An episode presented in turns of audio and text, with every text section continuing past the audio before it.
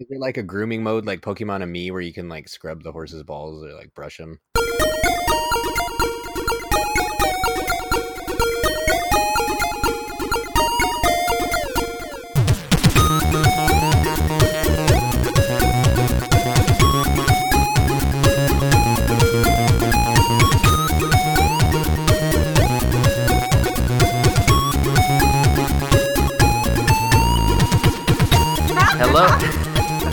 Hello, everybody, and welcome to another episode of the Geekscape Games Podcast, the number one video game podcast on the Geekscape.network, believe it or not. Uh, this is level 176, fittingly titled, Let's See How Long Derek Talks About Red Dead Redemption For. Um, that's right, we're back. It's a new week, it's a new show. We have a lot to talk about. It looks like we've played a lot of games. Um, I'm your host, Derek, and with me today we've got uh, Courtney Dossett. Hi. How are you? Good. Good. Is that your cat? That's No. my cat. That's Jake's cat. All right, Jake, how's your? How are you and your cat? Uh, we're pretty good. He's kind of What's vocal. your- We'll see how it What- goes. why? What's happening? Uh, Nothing's what is going happening. He wants attention. I don't know. Send help. Uh, pets. and oh, more pets. He needs more pets. Like another, like more cats or more, like like Yes. petting. I, I pet. Yes, he gets enough pets. Yes to He- both. He, needs more friends. Uh, and we also have the classic Joshua Jackson. Joshua, The classic. how is how is Bang Dream this week? Uh, terrible. I'll have to. T- I'll tell you guys about it in a little bit. It's it's become unplayable for me. Oh my God, I don't- I guys! don't- I don't want to hear anything else. Josh, what have you been playing this week? Um, well, I've been trying to play Bang Dream, but I don't know what happened. Uh, basically, our bedroom TV broke down, so we rearranged our bedroom to put our bigger living room TV in its place. And somehow, some way, even though everything's in the exact same spot, everything's hooked up in the same spots, our router all of a sudden is really, really shitty. And our videos will freeze while we play and all of that. And that includes when I try to play my cell phone games, mostly Bang Dream. It's like if I try to play on multiplayer, it'll just I'll be in the middle of a song and it'll just say connection lost, and then I lose. I get no credit for the match. I get no points. I lose my Like every time. Cur- almost every time since we've rearranged the uh, since we put in the other TV into our room, and I don't understand why, and it's really really frustrating. So I actually have almost. Uh, I think I had two weeks left in my billing period for my cell phone data, and I had already almost uh, used all of it for the month because I was just playing Yeah. through through the LTE and not the Wi-Fi. Yeah. Oh, Oh, jeez. no. And now, and now a new event just started where this one is versus focus, so I have to play against other people. So Mhm. there's no way around playing the multiplayer aspect of it if I want to enjoy the current event that's up. But I can literally only play when I'm like at school, or I'll have to go to like a Starbucks to connect to Wi-Fi unless I want to con- pay like a hundred dollars in internet overage fees. Yeah. So yeah, it's fucking terrible. And one of my favorite characters is the uh, character focus on it right now, so it's Oh, all around man. miserable. So, oh, that sucks. So how did like like have you contacted your ISP? Uh, n- no, No? I haven't. Con- well, it's weird because the the actual modem's fine. Like I have my PlayStation hardwired, and there's Mhm. no problem with that. It's just Right. this router, Oh, weird. and like I said too, I have no idea why because it's, we like we didn't drop it or break it. It's plugged Mhm. in the exact same spot, exact same cables, hmm exact same modem that it's plugged into. Mhm. And it's not just our phones that is doing it. It's like when we try to stream video, it's like freezing for five minutes at a time before we Okay, reconnecting. yeah, yeah. So I don't know what the deal is. We probably have to buy another router. But for now, I can't comfortably play. It's like I, I'm going to school at this point so I could play Bang Dream. so I could have reliable internet to play Bang Dream. So I've been late to class a couple times because I was trying to finish, Gotta- like, burn all my in-game energy before. oh man. Well, I'm glad in any case that it's like like you were like I can't play it anymore. I thought that the game was ruined for some reason, like that it was bad now. Something happened, and I'm glad that's not the case, and that at some point you will be able to return to your previously scheduled banging. Yeah, well, I mean, they did do a new update that seemed to make the game run slower, but Oh, that's- really? That's manageable if just the internet would work. Yeah, yeah. But well, that's yeah. unfortunate. it was my it was my it was it was what was pushing me forward to get through each day and now I don't even have that anymore. Oh man. So but what I do have aside from Bang Dream is Starlink, which I'm really excited to talk about hmm Um, I don't know. Have you guys played it at all or anything? Uh, no, I checked out the toys at PAX West. They looked pretty awesome. But aside from that, I've not played it. And I was actually looking forward to your impressions because it looks fucking badass. And I need, I need a new Toys to Life uh, title in my life. Yeah, it's. I mean, I never really played No Man's Sky, but it feels like how No Man's Sky was described before it released, except like it's a complete game, kind of. But Right. like the way that it the way that it works, and I'm playing on the Switch version, so it integrates um, Star Fox, like the whole team, into the story mode, and it's weird because I mean, you could kind of tell, like you could cut out the Star Fox scenes and see how the story would come together without them Mhm. and they're not exactly needed, but that the way the way that they're integrated into the cutscenes are really seamless, as if essentially like the game starts with the crew of the like the main crew of the game that's original to the game gets attacked, and they have to like find energy to be able to repair their mothership. That's kind of how the game starts. Mhm. But then while they're being attacked, like the Star Fox team happens to just be flying by, and they're like, "Oh, it looks like they need our help," and then they get sucked into it and then the characters are interacting. It's not like one of those things where in a lot of games there'll be guest characters and their interactions will be so disconnected from the rest of the story that it feels like they're not even really part of it. Okay. But on this one, it's like the main characters are having conversations with them back and forth, and they're kind of dropping hints at their universe. Like they treat it as if it's all the same universe too. It's not like, and we're going to talk about Soul Calibur in a little bit, but how with Soul Calibur and Geralt and 2B coming up, it's always usually like, and even in previous Soul Calibur games with like Link and Spawn and all that, it's always like, oh, this character got pulled in like through a portal from their world into this one, and then as soon as they're done fighting, they just go back home. It's like Mhm. like the way that the story is put together is like Star Fox and Starlink are in the same universe, which I thought was a really cool way to integrate them. Um, but as far as the gameplay itself, it's definitely I've only played it for like an hour or two, but it already feels like the most like involved, in depth Toys of Life game that's ever been out Really? because I mean with Skylanders, like Disney Infinity was mostly a like level like a level creation tool, Yeah. and it had like story modes and uh, like single player levels that were essentially just serving as frameworks to give you ideas on what to build or how to build. And then Skylanders, a lot of the, with a few exceptions, I think Superchargers was a really good game on its own, but the large majority of the Skylanders games were just like bare minimum beat 'em ups that Mm. solely they felt like they existed to sell toys and that they made them they put in enough gameplay to match what they would consider the bare minimum of it being a video game. Yeah. But like Starlink it it's it's like this it's hard to describe but it's like an open world outer space game Yep. and each i think i can't remember i think there were six or seven planets in total and each planet has its own atmosphere its own wildlife its own enemies and you get bonus points and experience for uh, exploring the planets logging the wildlife like logging the environment and that kind of stuff on top of fighting Mhm. and where the toys of life aspect comes in is that different enemies will have different weaknesses.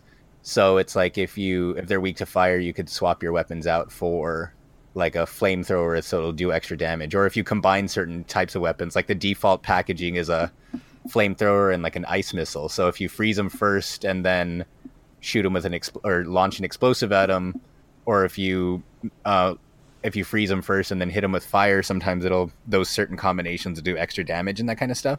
Hmm and then on top of that if like as far as the individual ships are concerned it's like any pilot like each individual pilot is their own toy and they have they give your ship a special ability Okay. and then the ship itself will have like different armor settings and speed and that kind of stuff but if the ship gets destroyed then you have to like swap out to another ship or you have to restart the mission kind of like some other toys Okay. games like start like skylanders if your character dies you you have to, your in skylanders your lives are the amount of toys you have. So your ships kind of serve that role in this game too Oh, that's interesting. yeah. And then the cool thing about the Star Fox, like the Arwing ship, is that every other ship in Starlink, if you don't plug in a. T- uh, cut, uh, let me back up a little bit. The way that the toys are, if, if for anyone that's unfamiliar, you have the ship, and then the wings have different slots where you can interchange the weapons. But if so, it's two different types of toys essentially. Well, three really. Mhm. There's a pilot toy, a ship toy, and a weapon toy that all kind of plug into each other. But if you don't have any weapons plugged into your ship, you won't have any way of shooting for every other regular ship in the game. But with the star with the Arwing from Star Fox, if you don't plug in any weapons, it has its full uh, move set from the actual Star Fox games, which I thought was like a really cool touch to it. That is pretty neat. Because I, I actually, And- oh sorry, go ahead. Uh, no, you finish. I was gonna say I actually got a chance to go to Nintendo's um, PR office where they were demoing some of their holiday games a few weeks back, Mhm. and I got to talk with the head developer of Starlink for a little bit, and I thought it was really cool how passionate Really? they were because they said they've been working on this game for like five years. They pretty much built the technology from the ground up so that the to- that the weapons appear instantly, like with Skylanders.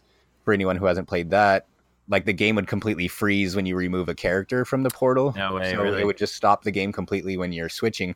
But this one, it's like when you plug in the weapons, uh, or when you unplug weapons, you can still play while you're doing it, and it's all completely. Mhm. It's like a completely seamless transition. That's pretty neat. So it's it's really really well done. Like they were saying that they wanted to make sure to integrate Star Fox in a meaningful way, and to the point where they actually had to fly out to Kyoto and meet with Miyamoto to pitch their vision of how they Oh, would wow. integrate Star Fox. So I think. That's- so I think. in regards to sorry, oh, sorry. Go ahead. In regards to like the toys and how they're sold, for instance. So are there a lot of like like there's the ships. Do you buy other ships and do those come with guns, or can you buy guns and pilots separately, or is it like uh like you buy a ship and it comes with a pilot and guns and you can kind of mix and match, or how is that kind of laid out? Yeah. So each ship is packaged with it looks like one weapon and one one or two weapons and then one pilot. Mhm. And all of the pilots that are packaged with the ships are only available through the ship packaging. Okay. So and there's two exceptions actually. There's two pilots that you could get both individually and with their ships, but those are both retailer exclusives. Okay. So like one ship's a GameStop exclusive and comes with a pilot that you could buy individually, and then there's another Target exclusive one that comes with a Mhm. different pilot that you could get individually. But aside from, I think there's one weapon in the Target pack that's also that you could also get individually. But for the most part, they did a pretty good job of keeping everything separate, I guess. Okay. So there's a couple of weapons packs. There's a couple of pilots that you could only get individually, and then there's a series of ships. And all and again, all the ships come with a pilot and a few weapons also. And and so what if you were buying like a weapon pack? Do you know what that retails for? Uh, the weapons pack I think retails for about ten dollars. That's not bad. Let me let me pull it up. I know the ships are twenty Mhm. and the individual pilots are eight. And oh yeah, here it is. So the weapons packs are ten dollars. So weapons are ten, Yeah, that's not bad. and those come with two weapons apiece for the individual pack. The pilots are eight dollars, seven ninety nine, and then Mhm. the ship with the pilot and the weapons twenty five. That's not too bad. And anyone who has who still has that Best Buy discount program, they get percent off of that too. So it's like, so I'm probably gonna try to buy all the ships before mine expires at the end of November. Yeah. I'm just, I'm just going crazy with my spending right now. I'm like, I'm losing Uh, my twenty percent. I'm probably you're never also gonna buy going games crazy- again after this. You're also going crazy with your savings, so Yeah, I guess so. you know. I got. Did I tell you guys I got a scholarship for making too much money? No. What? Yeah, and I didn't. It wasn't anything I had to apply for either. Like we filled out financial aid, and they're like, you don't qualify for financial aid because my wife makes too much money. But the good news is, because you make too much money, we're going to give you more money. So they sent me a scholarship. Goddamn sense. So yeah, it doesn't make sense. I felt You could buy a lot of game. You could buy a lot of games with that scholarship. Yeah, I know. I felt really weird about it, but I mean, whatever. but yeah, and then, but yeah, that's about. Oh, another last thing about Starlink is that it has a co. It has a co-op mode. oh, really? So um, you can play like any. Well, one uh, back up again a little bit. Any ship and any weapon and any pilot that you load up into the game gets saved into your menus. So you can Okay. completely play without swapping toys. Like once you've scanned that toy in at least once, you can play completely digitally after that.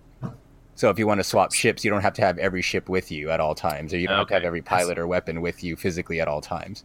How does that? How does that prevent like a friend from bringing over their different ship That's and you just kind of tapping tapping that toy and getting access to it? I think there's a week period Oh, okay. like if so you don't temporary. you have to rescan it like eh, with the i i asked them this at the pr event and i think they said with the exception of the launch like the with the launch ones there's no restrictions right, because everyone will have that. have it with the game Yeah. but anything that's not a launch piece um, if you don't rescan it within seven days they're going to ask you to rescan it again okay. but you also too have the option to buy them digitally so if you don't want the Yeah. physical toys or if you don't want to if you don't want to bother like swapping them out and all of that Oh, every seven days, or if you try a friend's weapon and really like it, but you don't want to buy the physical toy, you can buy them uh, digitally, and then you'll just have them permanently in your game unlocked. So are they and are they cheaper? Uh, that I don't know because I haven't looked into the store, like the digital store yet. I would Okay. I hope think so the, because uh, you're not getting the toy. I think the digital Yeah, deluxe right. edition was going for like ninety bucks or something, which came with all the uh, physical stuff. oh, okay. Okay. So if that's the case, then yeah, that's what an extra twenty, like an extra fifteen dollars for all the digital stuff. So yeah, that's way cheaper if you do it that way. Yeah, I thought it was significantly less expensive than buying all the toys. Yeah, for sure. But then you don't get sweet toys. and the ships are really, really detailed. I don't know. I know Derek, you said you saw Yeah, I them at saw them. They but, were really detailed. It looked really cool. They looked really cool. like the Arwing. Honestly, kind of reminds me of the Animal Crossing Arwing model that you could put in your room. Mhm. But like the thing about the thing about the digital thing though that's kind of disappointing is that you have to that ahead of time you have to choose one or the other. Like you can't have your Mm. physical ship plugged in and then say I want to swap weapons digitally. You either have to unplug your toy altogether, or and play all physical, or you have or play all digital. I mean, or if you play or if you plug the toy in, you have to have all your toys with you. You can't like do half and half Okay. which is kind yeah. of lame. And they don't really explain that in the game, so it took me a while wondering why the hell Megan could switch weapons digitally because she was player two without the toy t- attached, and then I'm sitting there with the mm-hmm. Arwing wondering why the hell I can't equip like my flamethrower or whatever. So that's that's like the one thing, and then the other thing about co-op is. Despite the game being like an open world game, it's like the two ships, if you're playing co op, can't get that far from each other without the game telling you to come back to each other. Sure. So it makes it really weird where it's such a large, like each planet's fairly large, and then uh, when you're fl- when you're transitioning between planets, like there's no, like there's really no like menus or loading screens. Like you literally will fly outside the atmosphere and then fly through outer space and phys- physically move to another planet and then fly back into its atmosphere. So there was a lot of times where like I was trying to fly into outer space, but Megan was trying to collect oh like oh let me see what this little block is over here. Maybe it's something important. And then all of a sudden she would teleport to me or i would teleport to her or the screen would get all fuzzy because they do like a static like uh like comms interference type animation if you get too far from each other at first. Yeah. so it, it's kind of hard to play co-op in an open-ended game when they pretty much force you to be like tethered to each other So, and is there like gameplay wise? Is there like is it all inside of the ship, or can you get out and walk around and stuff like that, or what is the actual gameplay like in that regard? No, it's you can't get out of the ship, but once you're on the planets, the ships basically have two modes. They have the free flying one where you can just fly in and out of the atmosphere and you know as high into the air as you want, and then there's the essentially like a hover mode where the ship starts controlling more like a really fast tank where you're hovering or like slightly over the ground and then you just kind of strafe back and forth like left right up and Yeah. down and rotate while and that's like the main mode of transportation when you're exploring the land masses and trying to find the either ground-based enemies or like the wildlife that you want to scan and all of that. Yeah. So it kind of feels like in a way it kind of feels like two different games in the way that they control and the way that you approach it, but it's all just kind of rolled into like one seamless transition when you move from one style to the other. Okay, yeah, that's pretty cool. But yeah, it's really so it's a fun time so far. it's really really good. Like it's way more than I would have expected from a Toys of Life game at this point. Like since I was saying in the beginning, a lot of them are Mhm. do the bare minimum to be considered video games, and they just feel like avenues to sell toys more than anything. Whereas this one really feels like it's like a legit, uh, a legit video game that has the toys as a part of it. But even without, if you only buy the starter pack, like there's so much to the game. Okay, yeah, And then next, aside from that, I've been playing Soul Calibur six a lot. it's not much, not much to say about it. have you made a lizard man yet? Uh, no, i've tried to make Evil from New Japan Okay, yeah, because he comes down to the ring with a giant scythe that he. It's like why come to the ring with a giant scythe if you're just going to put it down? So I was Yeah. like, why don't I just create him in Soul Calibur? I had Megan make him, and he looks really cool, but for some reason the name change won't stick. So we keep changing his name to Evil, but when we save it, it keeps going back to Spencer, which is like the default. So now we, and so we just gave up, and instead of cha- instead of trying to force Spencer's name to be changed to Evil, just whenever we're watching New Japan, we just call Evil Spencer now. Mhm. So, so that's that's his new name. Like we were watching the hype video for Jericho versus Evil, and we're, I sent the text to Megan. I was like, "Oh, did you see the did you see the hype video for Jericho versus Spencer?" yeah. She's like, "She yeah," but it's pretty cool. Like I don't know, it's weird because the game seemed to have gone in the opposite direction of the previous Soul Calibur. The previous Yeah. one had very little single player content and more uh, create a character content and online content, whereas this one has two, like depending how you look at it, you could even say three different story modes. Like I didn't realize there was a story mode. yeah, there's one there's one where it follows a linear path where it switches your perspective depending where it is in the story mode. So that's like the main story mode, and then within that same mode, you can pick individual characters, and then they all have their own individual story aside from the larger overarching one. Mhm. And then aside from that, there's a different there's a another story mode where you create a character and play as that character interacting with all of the main roster characters and that kind of stuff. Mhm. So there's a lot of single player content. It's it is kind of weird because they did cut some of the like staple single player content like survival mode and time attack and all of that kind of stuff. Okay. But we essentially, like I said, we essentially have three story modes if you count the individual character mode and then the overarching story mode is separate, which I Yeah. kind of do, even though they're wrapped in the same mode. And the fighting's real solid. The game's gorgeous. I mean, Soul Calibur was my favorite 3D fighting game for a long time, but five kind of sucked. Uh, but I feel like this one's kind of back on the right track.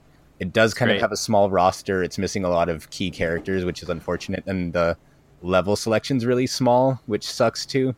But like overall, just from like the fighting standpoint, like I'm still not a fan that they added super moves to the game, which was a carryover from five, and they're still here.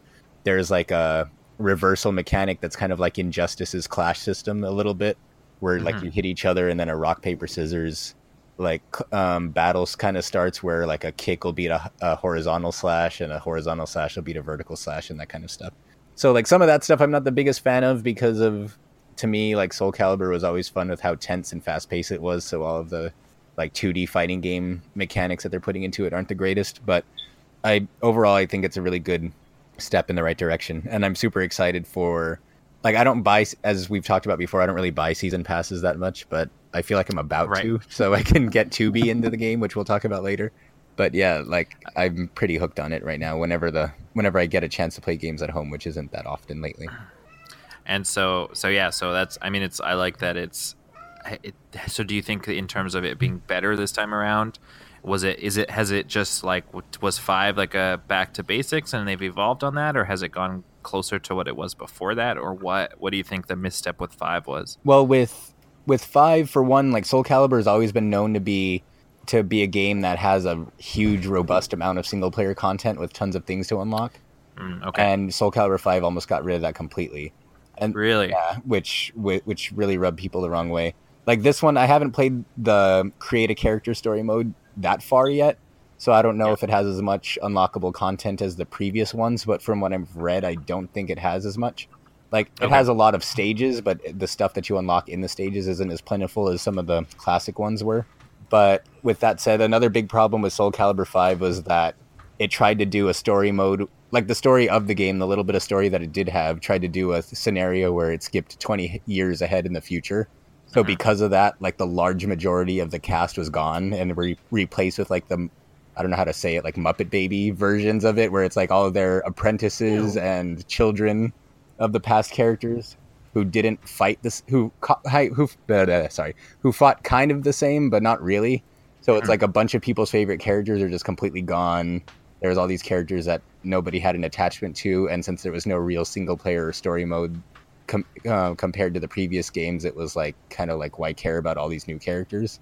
So Sure, everyone yeah, just got makes sense. angry and wanted their old characters back, which is one thing. One weird thing that the game does do with the story is that the, this game's story goes back in time and it takes place in between Soul Calibur one and two. So it's almost like just a re a retelling of old games, but with better graphics Mhm. from the story standpoint. But then they're adding extra like retcons and uh, details to kind of give veteran players new story content, despite it taking place in a game in between games that came out like ten years ago.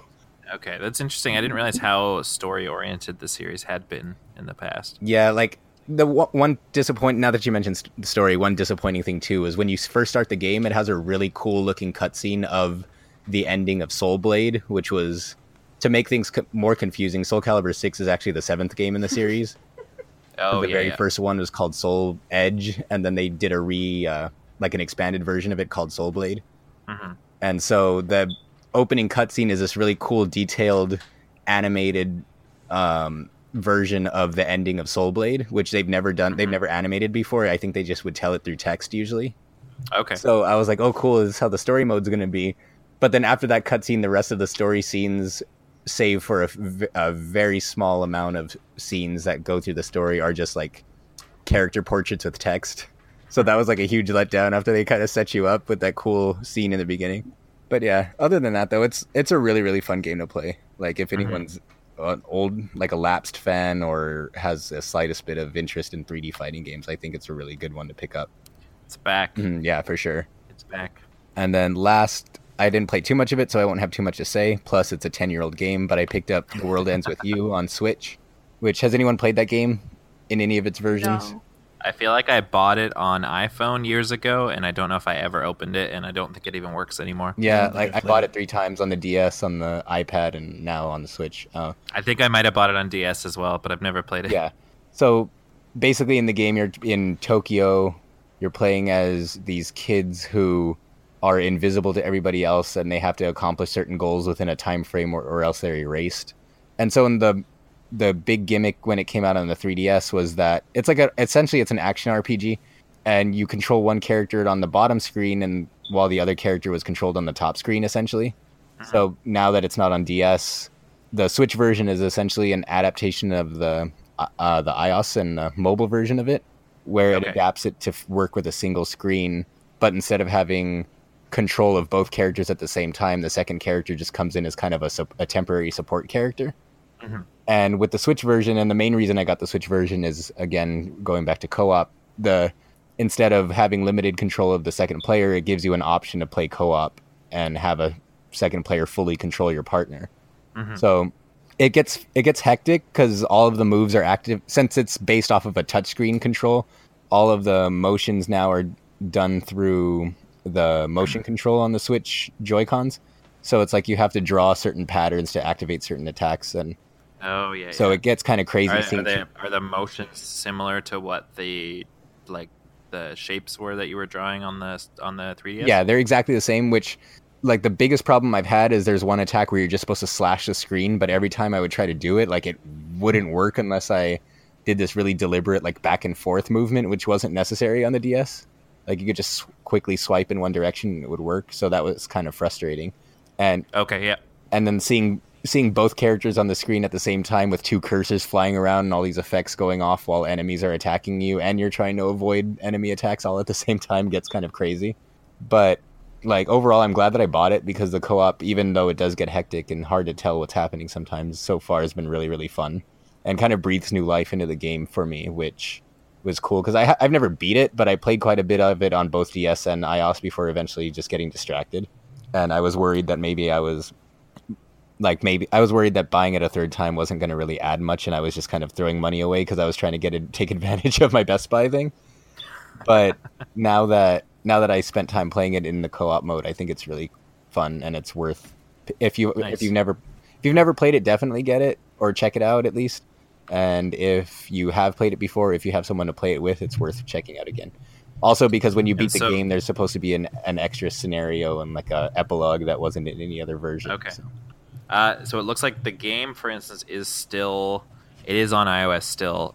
That being a touch-enabled device, would you say like do you think playing it on the Switch would be better, or playing it on like a iPad or something would be preferable, just because it does still have a touchscreen on it? Well, the weird thing about the Switch version is it does still have a touchscreen too, but it's Yeah. you can only obviously play the touchscreen in handheld mode. And if you're playing handheld, you it disables co-op altogether if you're playing handheld. Yeah. Okay. So it's like the only way to play co-op is if you're doing it either docked or um, or on the TV. But if you do it either Mhm. way, it's gonna it's gonna disable the touch screen controls, and you're gonna be stuck with the motion controls, which don't always work as reliably. oh But yeah. yeah, Yeah. but I guess that's a factor too, though, because on the iOS version, it's a lot cheaper. I think it retails for fifty dollars on Switch, where it's like last time I checked, it was like fifteen on iOS. Yeah. It's twenty-five in the Canadian store right now. So Yeah, and, and what would it probably be like sixty on sixty or seventy on Switch? yeah, yeah. Seven. Uh, did it release full price on Switch? ten dollars. It's ten dollars cheaper, which still is kind of overpriced because it came out on DS for thirty, like ten years ago, Yeah. and it Yeah. came out on Yeah, iOS for jeez. fifteen, but it's coming out on Switch for fifty. Yeah, so if it was 50 there, it'll be probably sixty here or seventy. Right. Yeah. But yeah, it's like I said. That, that, I feel like this is the version to pick up if you plan on playing co-op. But you're probably good with the Mhm. iOS version if you're just going to play by yourself. Nice. And that's pretty much it. Which was last updated. The iOS version was last updated two years ago. Okay. Yeah. I mean, the game's been out for a while, though, right? Yeah. Last last update is last update says iOS nine support added. what are we at now? Like twelve point five. Twelve, yeah, twelve point Oh one. yeah. Oh, one cool thing too, in case anyone didn't realize, back when we used to always be all about Street Pass, I think The World Ends with You is one of the first games that have Street Pass functionality before the 3DS even existed. No way. It had like I don't. There was like maybe five games that had what was essentially what would become Street Pass on the DS, and it's like if you walked by other players, you could get abilities and powers from them if you walked by. Who? But the thing that sucked about like the DS's version of Street Pass is your game had to be on all the time.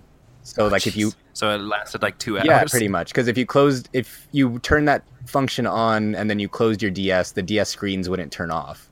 Like it would, Oh, would stay on while it was closed because it was it wouldn't have a way to pick up the data if it was in sleep mode.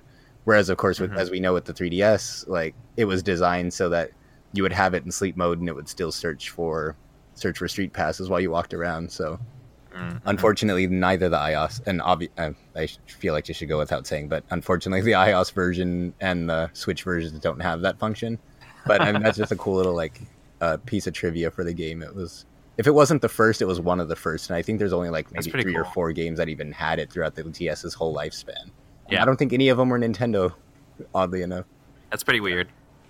but yeah that's pretty much all i have to say for what i've been playing Cool. That's uh some good stuff. I hope you get banging again soon. i'm trying like as soon as as soon as the podcast is over i'm going to try to bang some more uh, and with that, Jake, what have you been playing? Uh, I've been playing some more Diablo. It's more Diablo.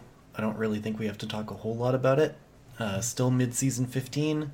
Um, I, I think Courtney and I, I think we just hit level 60, Out of how many levels? uh, 70 before you start getting to Wow. like end game stuff. And did you guys start at one? Yeah, Yeah. yeah. Uh, so Wow. we're almost to. That's dedication. It was like what four or five hours. Yeah. That's it. It takes four or five hours to get from literally the beginning to almost the end game. Yeah, you level up quite rapidly in adventure mode. That is ins- that is so fast. because you're not bound by story. You're just taking out mobs. Yeah, you're doing like quests and just killing things. It's great if you're mad. if you, sorry, you cut out If there. you're if you're a mad. man. Oh, if you're mad. if okay. you're a man. How would I know? I mean, it's Courtney I Steve comes out. That's a great question. She's not really a girl. She's been a man this whole time. You can be whoever you want to be. whatever works I for want to you. be Meghan Markle. Except like, no, I don't know if that's true in your country, but in our country, Oh, oh shots fired. you guys can't shoot. You're Canadian. We can still up. shoot. we- we're not. Did you say we can't shoot? We're No, Canadian. I'm making a joke. Yeah, we're not allowed guns here. You are, but whatever. Um, yeah, it's it's Diablo. I'm looking forward to trying it out on the Switch, uh, especially if the, Are you picking it up for Switch then? if we get cross console play. I'll definitely pick it up. Uh, What if they're gonna add cross console play if you buy it, and if you're waiting on cross console play, they're not gonna add it. then I won't pick it up. But then it's your fault that they don't have it. Yeah, well, it's probably going to be my fault anyway. Um, oh. Yeah. It, it's Diablo. Uh, hopefully, we get something cool for it on the Switch. Crossplay would be nice because a lot of my friends have it on Xbox. Uh, we've talked about that before. I have it on Xbox. Exactly. We could play Diablo together. I feel like I I would like to play Diablo again. We can do it. I, I got it on PC though, so you got to go. yeah, so we it. can't do it right now. Not yet. Maybe one day. No, that would be rad. It's not a question of if, but when. I think it is a question of if though. You're not wrong. Unless you listen to that Bethesda, no, Blizzard employee, uh, yeah. not Bethesda, Not Bethesda. Not everything is about Bethesda, Derek. Just most things. Just In your life. of. I, I really need to play it. I got excited when you were when you were talking about playing it together, and then you said Xbox, and I have it on PlayStation. So that sucks. Well, I wanted that we get- Nathan Crossplay. If that Nathan crossplay, Drake- Oh, does it? we're hoping. No, There, No. there have But- been discussions. Maybe one day. there have been discussions. Yeah. Uh, but BlizzCon is this weekend, so hopefully we'll get something solid there. Or Oh shit, they're gonna announce it this weekend. you heard it here first, folks. Diablo 4. Crossplay. Diablo 4. Diablo, Diablo 3 Crossplay Edition. It's a new version, unfortunately, that you'll need to pick up. If this was Bethesda, uh, that would be the including case. on Switch. and everyone would buy it. So not true. Yeah, grumps. How, how many versions of Skyrim have you bought? Two. How many versions are available? I don't know. More than two. Keep talking. I'll count them. Well, there's there's the original release. There's the definitive, like the remaster, Definitive the edition, definitive yeah. edition Switch version. Does the Alexa version count? The That was Alexa free. version 100% counts. It's like the best version of Skyrim. I don't know if it does count though, because you can't buy that one. Like that one is like for for free. It is still a version of Skyrim that has been ported to a device. Yeah. Okay. Yeah. Uh, and the VR version, of course. The dopest version. Was it? the VR version no. is the dopest the version. Was Alexa version there- is so way it- better. And it got a, a 360 and an Xbox One release? Yep. Uh, Yep. yep. And PS3 and PS4. Right, yeah. I just mean like I wasn't generations. counting I Or any of you am, guys I am camping? not. I'm sorry. I'm not against game makers putting out things for different consoles, and I think that's what Skyrim did. I think it's just because it's so old, they had to do it more often than not. But it's still so good though. It is. Like the first time that I played it really was on was when the Xbox One version came out, so the special edition for Xbox One. And as dated as like they they improved things a lot. Like it looked um, it was like in in full 4K on Xbox One X and everything like that, and it's nice and sharp. But it is still dated as fuck because it's like an eight year old game at this point. But like, and usually I'm like, oh, this game's really pretty. This is the game I'm going to prioritize, or this is the game I'm going to play right now.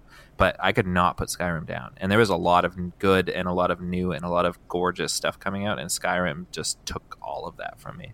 I got Anyway. nothing. I don't do Bethesda games. We know. It's not my jam, I'm sorry. But what is my jam is Spy Party.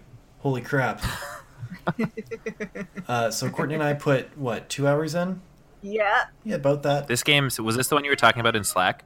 Possibly. No, this is this Okay. is one that we that we went and looked at. Oh, uh, you! I remember you talking about. Yeah, yeah. Okay, I remember. Um, and Jake was a lot more jazzed for it than I was uh, initially, but it's really fun. Are you more jazzed about it than I am now? Oh, I think I feel like I am. I Oh. feel like I could have kept playing.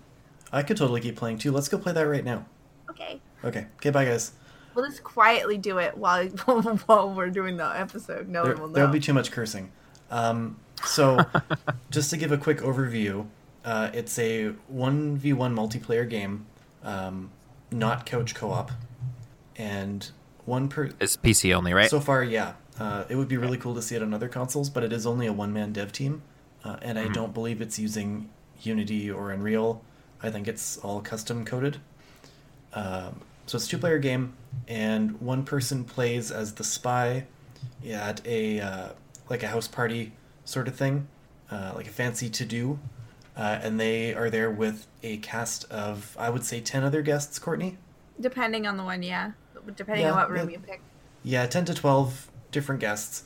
Um, and the spy has an amount of objectives that he has to perform, um, like to, to swap a statue out, or to bug somebody, or um, contact a double agent. Uh, and they, they have to wander around and essentially pretend to be an AI while accomplishing these goals because the other player is playing the sniper who didn't get invited to the party. Uh, and he is super sore about that, so he sits outside the party and can see everybody with his sniper rifle and laser scope and has one bullet to kill the spy before he completes his four objectives. Uh, it's got like what a two minute time limit, I think. For Um, is it a four minute yeah, time limit? start with four minutes. Depend. I think it changes too, depending on what, because the different there's different layouts you can choose, different rooms, different venues, and that changes what your possible objectives you have. Like you did one where you were on a rooftop, and there was a smaller amount of people, um, and there wasn't as much room for them to mingle. And then you didn't have things like one of the tasks you have as a spy is to swap out some statues that wasn't available because there's no statues for you to swap out. Um, but yeah, I think that one. I think you had like two or three minutes, but usually they were like four. Yeah, so it depends. Uh, and as a spy, you can pop out to a balcony and check your watch. Uh, and when you check the watch, that bumps up your time by I think about a minute. Uh, but the sniper can also see that counter. So when he sees somebody check their watch and the timer goes up, Ah. they're probably the spy. Um, so you play this usually with like voice chat on, uh, and it's it's a very tense social game. Um, and once you get the the basics of how movement works, you know, trying to avoid stutter stepping or not landing on one of the the action pads where you can do something, because none of the AI will do that. They will always go to a point, like a specific point on the map. So you have to be very careful about how you move uh, and how you play the other person, if that makes sense. You have to kind of manipulate the other player while you're also trying to accomplish your mission. Because when you're the the spy, you can see like the the laser line of the weapon that the spy or that the sniper is using. So you can see kind of where they're looking or where they're immediately focusing on.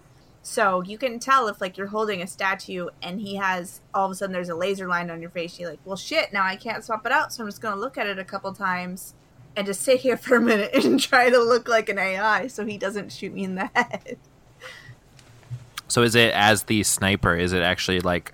Is it actually tough to figure out? Uh, I don't think I've won a single sniper game against Courtney. Maybe one. No, Really? Um, I have a hard time figuring out um, seeing the tells.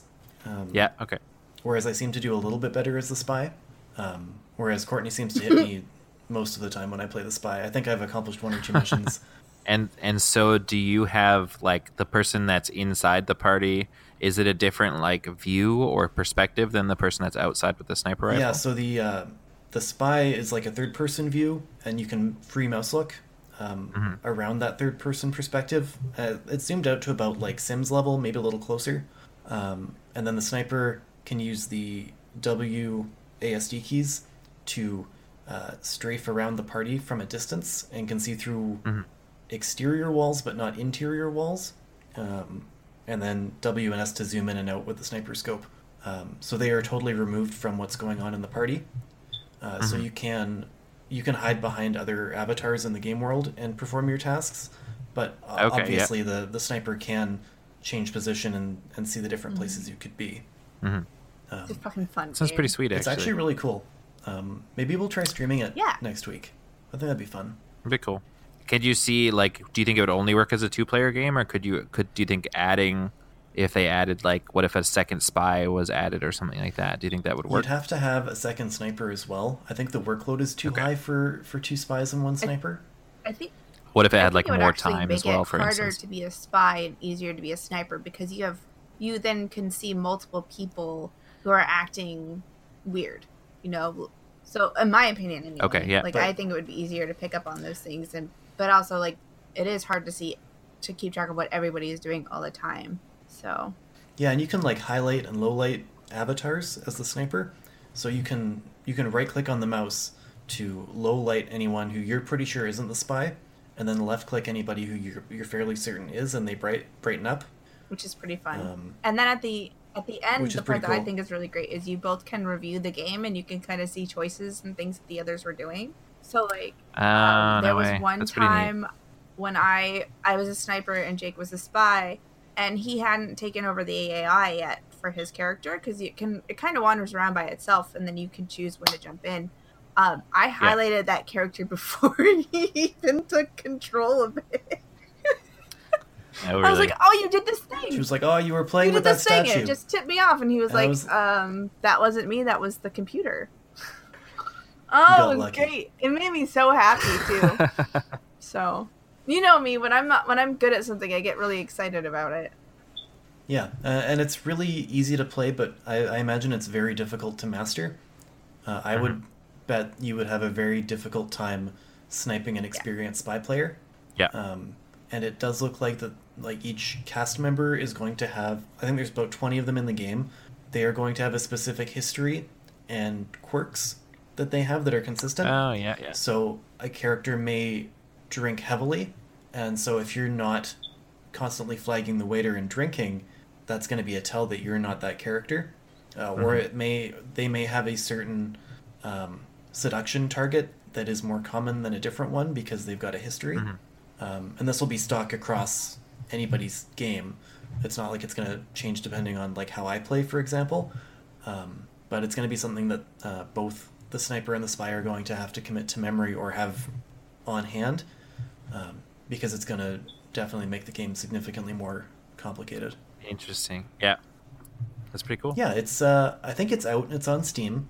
Um, Twenty five dollars on Steam. It's not bad. You'd have to buy two copies, um, but I, I would say it's worth it for twenty five bucks, Mhm. um, especially if you want to get into higher level competitive play. Um, very high skill ceiling.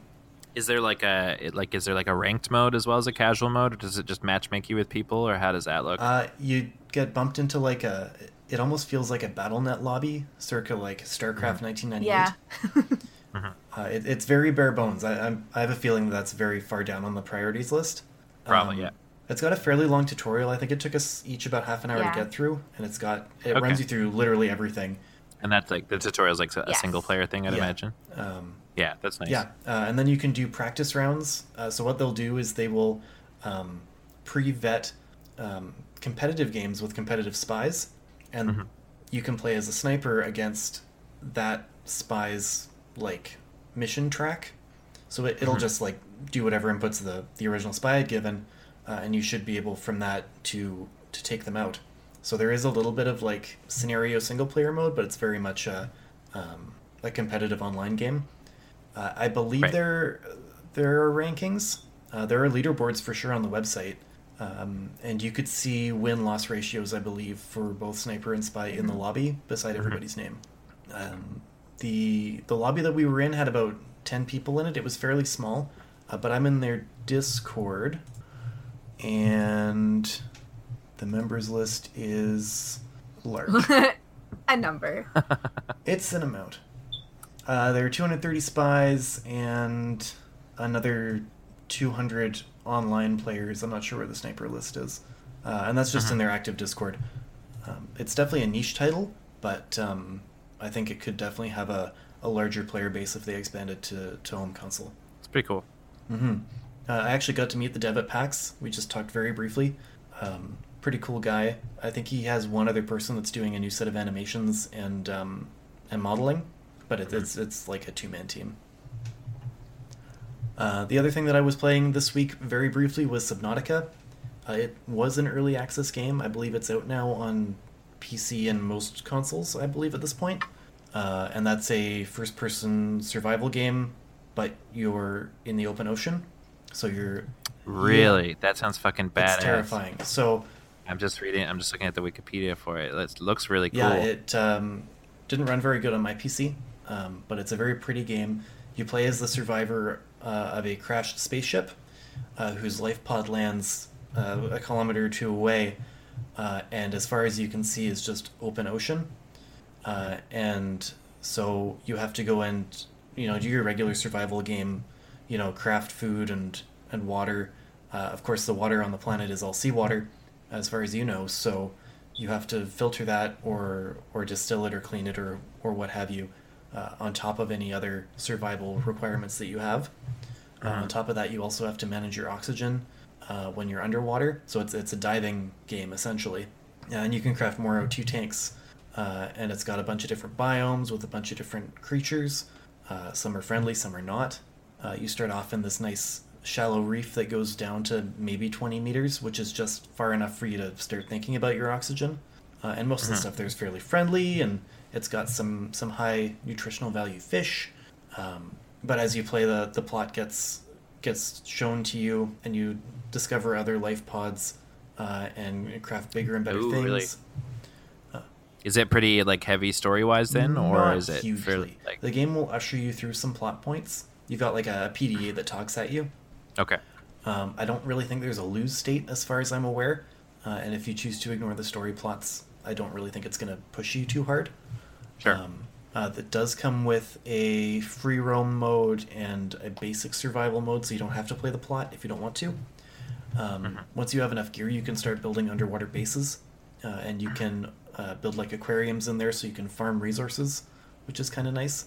Uh, and then you can build like submarines, and there's like an underwater robot suit that you can can use uh, as you kind of discover why your spaceship crashed and and what the the lore is around this this region or this planet that you've landed on. Um, Mhm. It's super spooky. The sound design is really good. Uh, hearing the the whale analogs like cry out uh, in the open ocean is super unnerving. I, Sorry. what? Oh my What? my headphones cut out. I laughed and I thought you were mad. No, I was just curious to see what you were laughing about. That you're scared of whales. I'm not scared of whales. Kind of sounds scared of whales. These are space whales. They don't I mean- look like whales. I mean, whales are pretty terrifying. I mean, you've seen they're Pinocchio, pretty- right? Yeah, yeah. Yeah. Um, they're not that kind of whales either. They're like these big. Um, they're kind of flat and they've got like wildlife that grows on them. and they've got like these big tendrils out the back, and they they float around in pods of, of two or three. Uh, they're Just sounds like a regular whale. it's whale. mostly like a regular whale, um, but they sound really cool. It's not like a regular whale, but that's Not at all. No. It looks more like a mushroom to me. Like you know those flat mushrooms that grow out of the side of trees. Yeah. With, that's yeah, what they kinda. look like. And then they've got like the, like kind of like the mushrooms in Skyrim actually. everything leads back to Skyrim. That's because Skyrim is Bay. Skyrim and God of Dad, Dad of God. Dad of Dad of God. War. Oh. I got really. My mouth is not working. It's fine. That's all right. Um, Subnautica also has a VR mode, uh, which I imagine is fucking amazing. Uh, See those flat whales in those flat uh, every dimension. Yes. Yeah, Vive and Oculus support. It looks Sweet. like. Uh, I don't know if the console versions are out yet, but I think they're they're pretty close, if not already. And they've just announced a So- standalone expansion as well. Uh, and Uh, the apparently the Xbox version is in game preview, but the PlayStation 4 version has had a full release. It looks nice. Uh, the standalone expansion is, I think it's called the Frozen Wastes, um, or something similar, and it's like almost like an. Arctic Below zero. area. Uh, it's got penguins, and it looks like there's some more land that you get to deal with. You get like a hovercraft and Space penguins. Space penguins, yeah, Flat flat penguins. yeah, but they've got like four eyes flat? and they're bright blue and squirt antifreeze at you. it's not safe out there, man. Space oceans.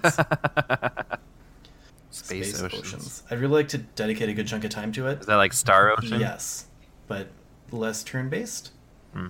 mostly. It sounds pretty cool. It's neat. It's pretty immersive. I would play that. Yeah. Um, I would like to dedicate some more time to it. I wish it had a co-op mode.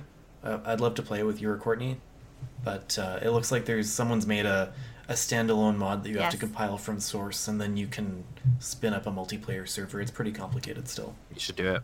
I might Do it. Except she would just get distracted by the whales, and then you would both die. No. No? No. I'm so good at survival games. Remember Don't Starve? We've talked about it so Mm. much. That'd be pretty fun. It's true. For Derek amounts of time, I think you talk For- about Don't Starve. For Derek amounts of time do I talk about Don't Starve. I'm still and offended by that. Don't be. It's a compliment. I don't think it's a compliment. It's meant as a compliment. It's like a compliment. Are we negging you, Derek? Yeah. I'm sorry. It was really funny though, because like my brother bought me this game, bought me Subnautica like a couple years ago for a present, and was like, "Here, it's like a scuba diving simulator," and I was like, "That sounds real boring, but thank you." Um, Cause like, why would I want to simulate scuba diving? I want to go scuba diving, kid. But thank you. Can't you. go I scuba appreciate- diving every day, Courtney. Ah, Man, I wish I could. I can't go scuba diving at all. I'm not certified. There Um, you go. But then like I was talking with Jake and I was like, man, I want like a game where it's like Mass Effect but underwater, and then you have to like do exploration underwater for stuff. And then he spun up this game, and I was like, motherfucker, they already made the game, and I own it even, and I haven't even touched it. So, thanks, Jake. You're welcome. Also, thank you, Keegan, for buying me this game, even though you don't listen to my podcast anymore. You have so much faith in your brother.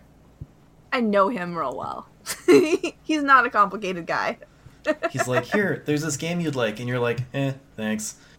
And you're like, I'm sure he doesn't watch the podcast. well, I mean, it's fine. also, just tell me it was like a scuba diving simulator. Uh, you could have done like the barest level of research. I mean, I trusted him. Maybe that was my fault. I don't know. He's a good kid. Maybe. Uh, the only other thing I played this week was today's Halloween Google Doodle. Did I say that right? Google Doodle. Google, Google- Doodle. What is the Halloween Google, Doodle? Doodle. Um, it's a multiplayer capture the flag game where you're a ghost and you have to capture Really? candles and then return them back to your base. Uh, I played it for Mhm. about two minutes uh, at work. I hope nobody from work is listening. Um, me and Mike played a very quick round, and I got interrupted by a ticket halfway through, so he won. But it's really cool, and we should maybe give it a shot. They're only two minute rounds, so uh, maybe after the show. How long is it active for? Just today and tomorrow, probably. Uh, I think you can go and look at the archives uh, at any point. Oh, yeah, so that's right. It'll probably be Yeah. up for today and tomorrow, maybe the 1st Um, but everybody go check it out. It's super cool. Um, I believe tomorrow is Wednesday when we're publishing, so you guys should actually be able to do it. Yeah, Cool. That's it for me. That's it. That's it for Jake. Courtney, is there anything else you'd like to say about Diablo 3 or Spy Party? Uh, no. Okay. Have you played Um, anything else? except For, except for I did really good at Spy Party, so be please be proud of me. Um, I think my headphones are shooting out still. I also played. Um, oh, I bought. So I noticed there's a Steam sale going on. The Halloween Steam sale's on, and um, I got the expansion for Crypt of the Necrodancer. Ooh, your favorite game. I know, and I got it. It's only like three fifty right now.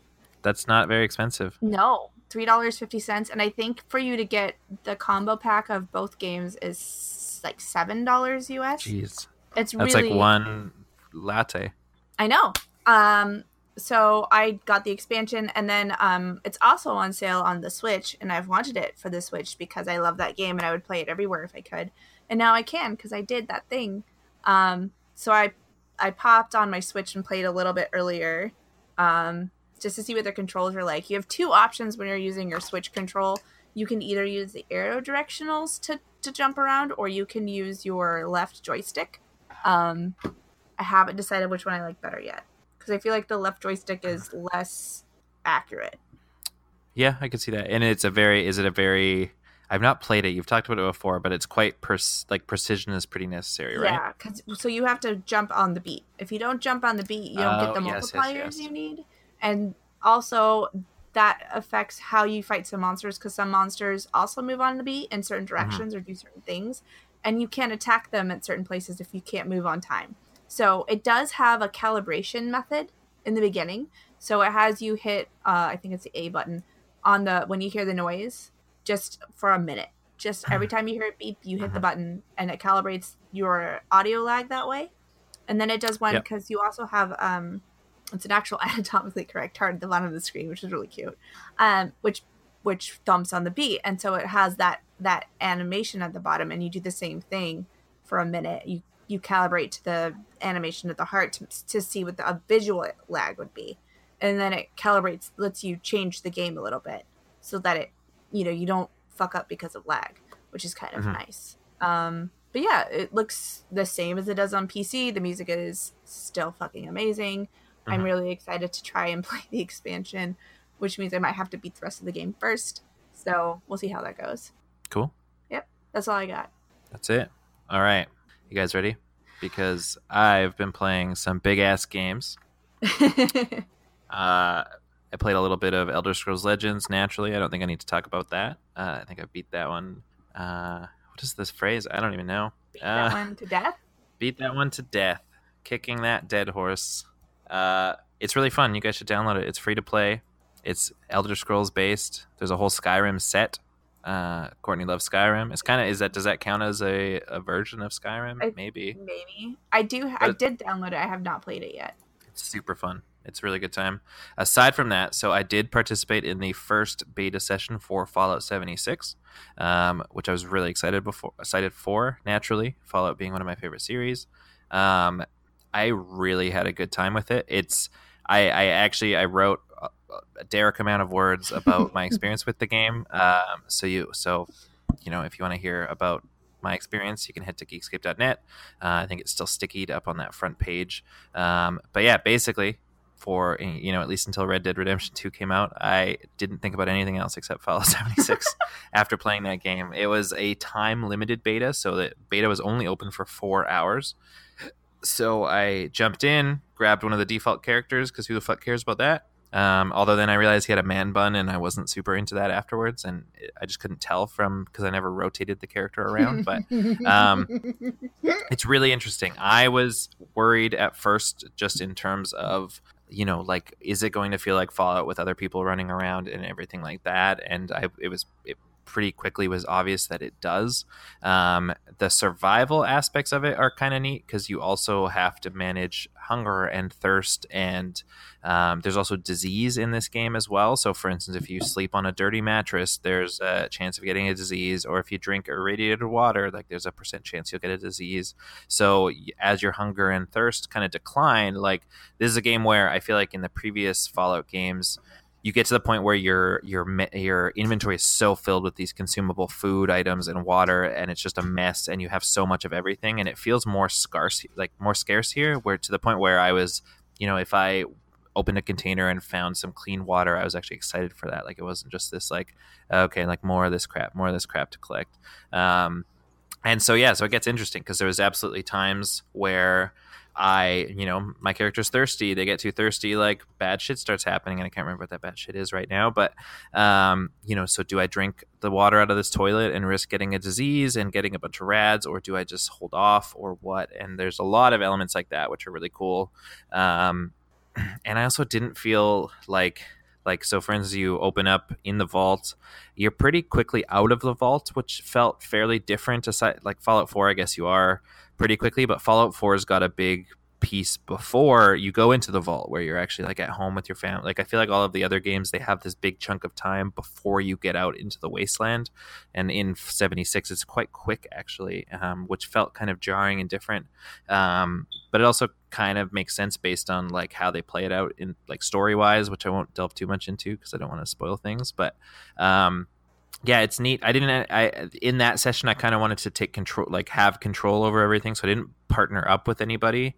But it was also something where, like, I was worried about just everything being flooded with real players and everything like that. And you know people with like stupid costumes just jumping around and doing stupid shit. But outside of the you know it's pretty much as soon as you leave the vault of course there's a big chunk of people there because everyone had just started the game. Um, but then after that i kind of ran in a, a, like a certain direction and i didn't really come up with it. Like like i very rarely came across anyone else type thing um, aside from when I went to like like do one of the first quests type thing because of course a lot of people were doing that first quest but it it feels like Fallout it looked I I mean Fallout the that engine is pretty old it didn't look great it looked good um, it looks a lot better a lot, like much improved over Fallout 4. Things like the lighting systems and everything like that have been vastly improved. So that all looked really great. I didn't encounter any huge like game breaking bugs at this point. Um, yeah, I don't know. It, it made me really excited to play. Like all that happened at the end of it is I was less. The beta ended. I was way less worried about any of the things I was worried about before, and I just wanted to play more. And the map is so massive. Like I at one point I you get out of the vault you have a couple of little missions i like came across this like wood mill um, and so I picked up some wood, which of course you can build a base and everything like that. So I figured that would help later. Um, looted this place, and then I came across like a corpse, and there was like a note beside it, and the note was from like a corpse's friend, and it was like, oh, there's this other like you know I'm up north, I'm at this other wood mill, and it's way better, and they pay better, and there's all this stuff, and blah blah blah, and I'm like, oh, that sounds like, and then it populated that area on my map, so I'm like, oh, I'm gonna go check that out. Like that sounds like there could be something useful there, for instance and then so I started venturing north and I ventured and I ventured and I ventured and then I was like, holy shit, this map is massive because it took forever to get there. um, like so like significantly longer than it would have in like Fallout 4, for instance. Um, and the terrain is so much more varied and there's a sense of verticality, I think, that I haven't really felt in another Fallout game. Like in this game, it feels like you're scaling mountains. Like it was more akin to like climbing stuff in like Skyrim, for instance, where you know you like you see this you see this giant mountain off in the distance and then that is an area that you can go and you can climb up and you can experience. And and that's not something I've really felt in the previous Fallout games. And so a lot of like the views were just incredible from a lot of these areas. But um but yeah it was interesting. Then I like I eventually like oh and uh, i'm an hour and a half in. I still don't have a gun. Like it's it's like forces you to play differently because it didn't kind of hand you this stuff i feel like a lot of the previous games had. Um, and so i'm playing i'm avoiding enemies and and you know like really low level ghouls that typically you would dis like take care of before they even saw you type thing. Like they're actually a threat and and you have no power against them until they're within swinging distance of this board i found on the ground or whatever. And um it it felt it felt really cool because of all of that. Um i don't know. I don't know. Like i wrote like a ton of a ton of thoughts about it up on geekscape.net so i don't need i don't want to parrot all of that too much but I, I i was worried and i mean i was excited but i was also kind of like what's this going to be like? Now i'm just excited. Um, I, I feel like i love a lot of the choices that bethesda has made here in terms of committing early to you know a lot of these games you, are doing, dealing with things like season passes you're dealing with micro, microtransactions. Bethesda's already committed to any content that ever comes out for this game, and they've noted that they want to support it for a long time. all of that content will be free. Uh, there is microtransactions, but it is all for cosmetic items. Um, so there's a premium currency called atoms in the game, which you can choose to buy with real money. But it also seemed like I was actually earning them at a steady clip just by completing like little ti- like tiny little goals uh, within the game itself, which are called challenges. So it was like the first time you like craft something or upgrade a gun or do this thing or whatever, like you gain some atoms. And there wasn't a way to kind of browse a store or anything at this point because, of course, the game is in beta still. Um, but it's like it seemed like they were coming in at a steady clip, so I'm not too worried about that. Um, no, it's cool. It's really really fun. Um, it felt like Fallout, but different. Um, my kind of worries at this point are like because of course there's no human NPCs in the game, and part of what I really loved about Fallout 4 and Fallout 3 and everything like that was the like like the, just these huge branching quests that are delivered by people and the characters in the environment are so interesting. And and in this game it seems like they will be delivered primarily by either audio tapes or by robots. And can they still have that same branching narrative? It's it, i think it kind of remains to be seen at this point. Um, I, I hope so, because um, obviously they made that choice for a reason.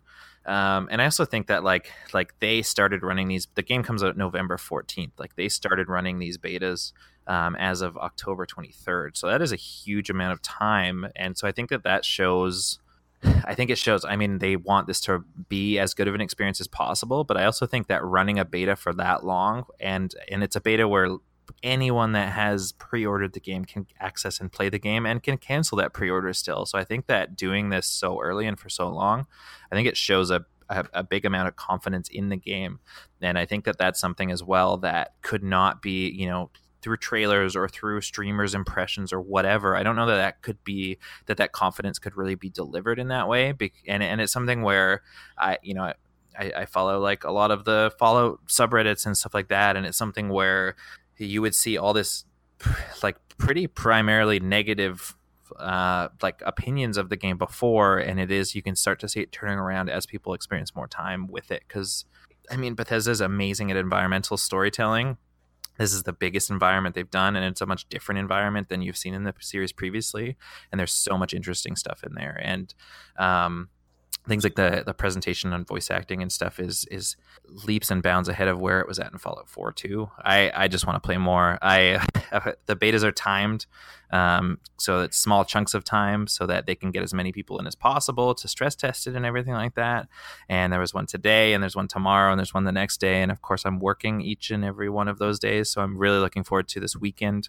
Um, there's a beta on Sunday that I think I'll be able to take part in. So um, probably have more thoughts next week when I get to spend a little bit more time with the game. That's not right right at the beginning. It's a few hours in at that point. So, but I like it. Hopefully, it gets crossplay. Love crossplay. Um, and aside from that, uh, Red Dead Redemption Two came out, and Red Dead Redemption Two might be the best game that I've ever played. Um, really? Yeah, and, I, and it's like I I got it on Saturday. Between Saturday and Sunday, I put almost 12 hours into the game, which is pretty rare for me to like. Usually, I play a game for an hour or I'll play for two hours and I'll be like, okay, I need to go be productive. I need to go do something else. And I could not stop this game. And also, I feel like even a story based games, like I'm not skip it, like I don't skip cutscenes or anything like that, but often I will you know, because I want to get back into the gameplay. For instance, I will like you can often like hit the X button or whatever, and it'll jump to the next piece of dialogue, and I'll read the dialogue faster than the characters are delivering it. But the production values and the like quality of the voice acting and the quality of the visuals in this game is like nothing that I've ever seen. And I have like in 12 hours, I've not even attempt uh, attempted to skip a cutscene or anything like that. Like it is unbelievable. The acting is like next level.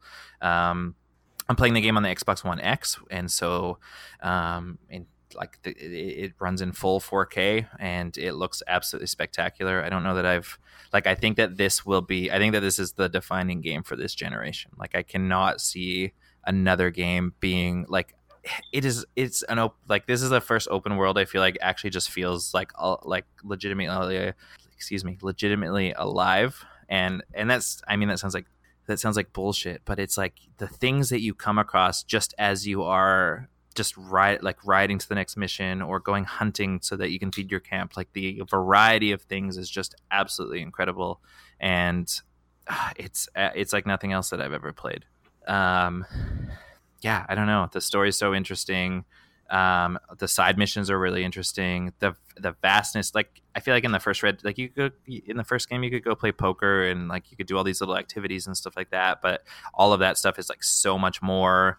Um, you'll just come across like random settlers or whatever, like as you're traversing the area, and um, like like I got into like a weird like challenge in terms of shooting um what were we shooting? Shooting birds out of the sky like with somebody randomly and then i beat him and he got like pissed off and um at one point i like like just these super interesting weird like I, i'm starting to like approach all these little people that are like camping and stuff like that and one guy is like he's like get out of here and i'm like i'm just trying to be friendly and so i get closer to him and he's like he's just like i don't want any company and then like i don't leave and so he pulls his gun on me and i'm like oh no what do i do?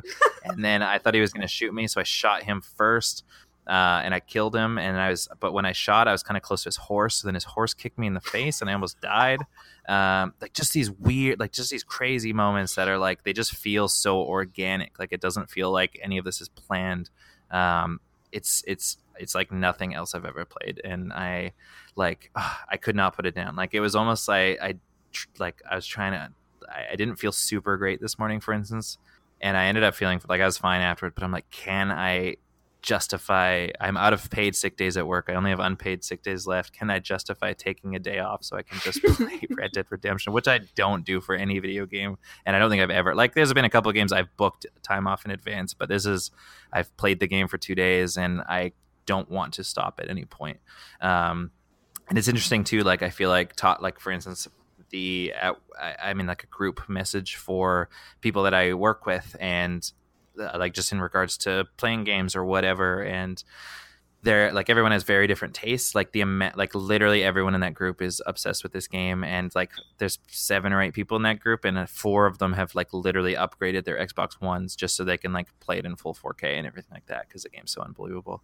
But i yeah i i like at this point i mean i'm 12 hours in i'm not uh, it, it, like that's I feel like I'm barely scratching the surface. So obviously it is very early to make judgments like that. But I like this game is like nothing else I've ever played. It is absolutely a masterpiece, and I literally cannot wait till we stop talking so that I can go and play it some more before I go to bed. Like it's it's unbelievable.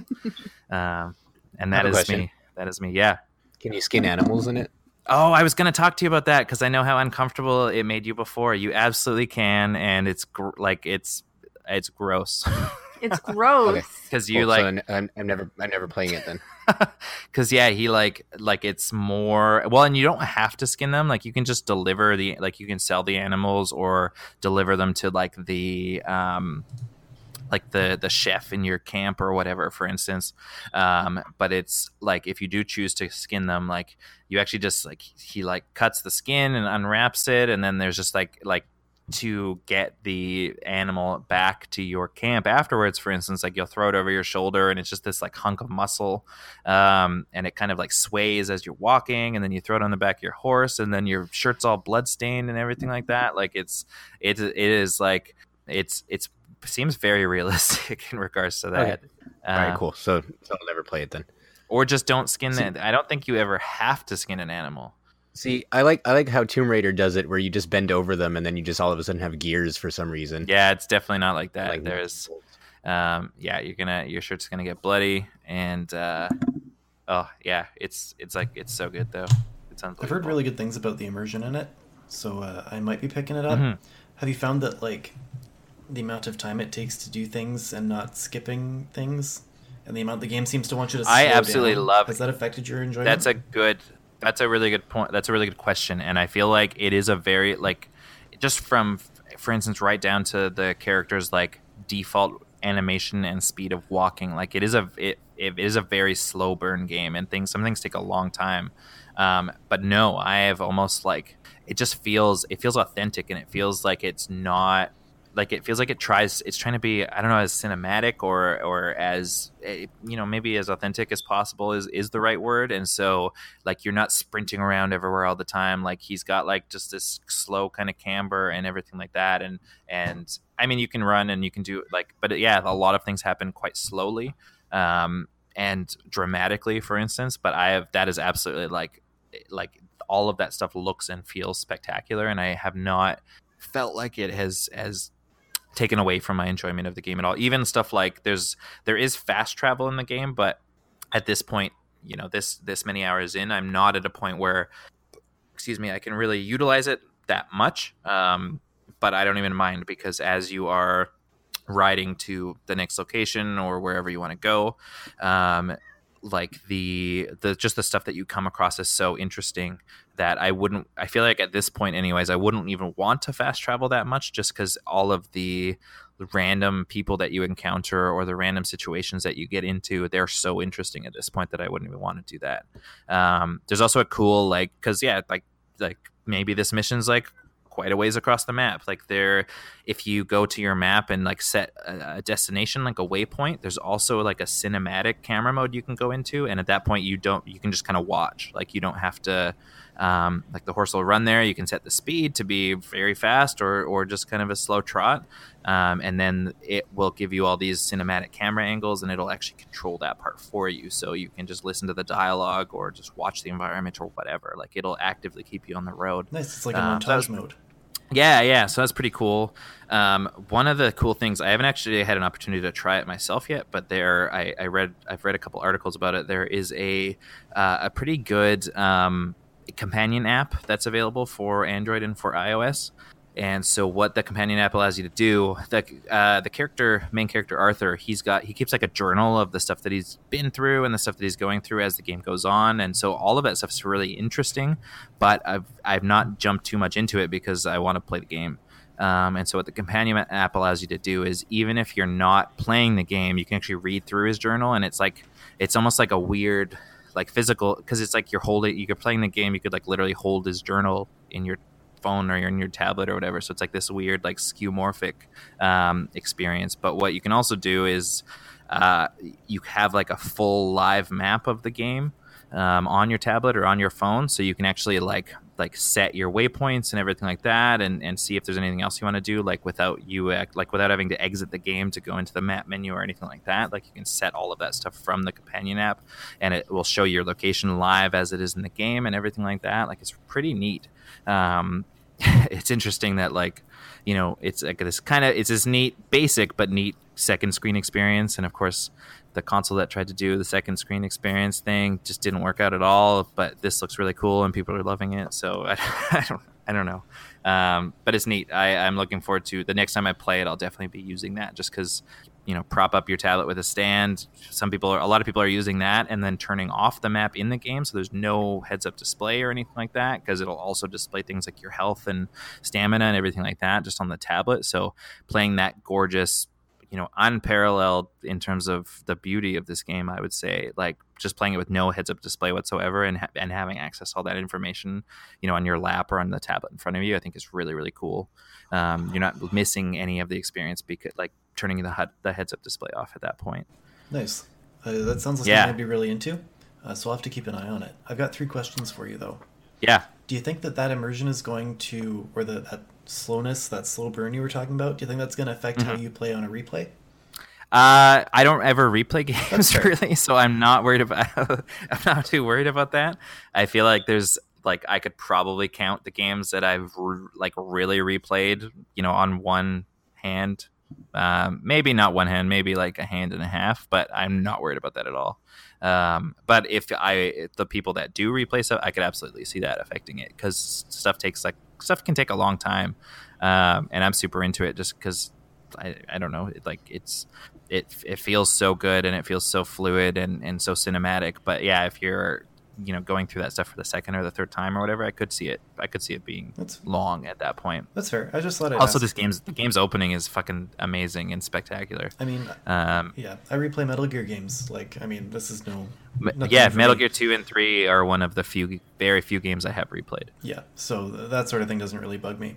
Uh, mm-hmm. I had another like actual question, which was like when you were in the menu system, did you notice anything about um, like color blindness correction or or accessibility features?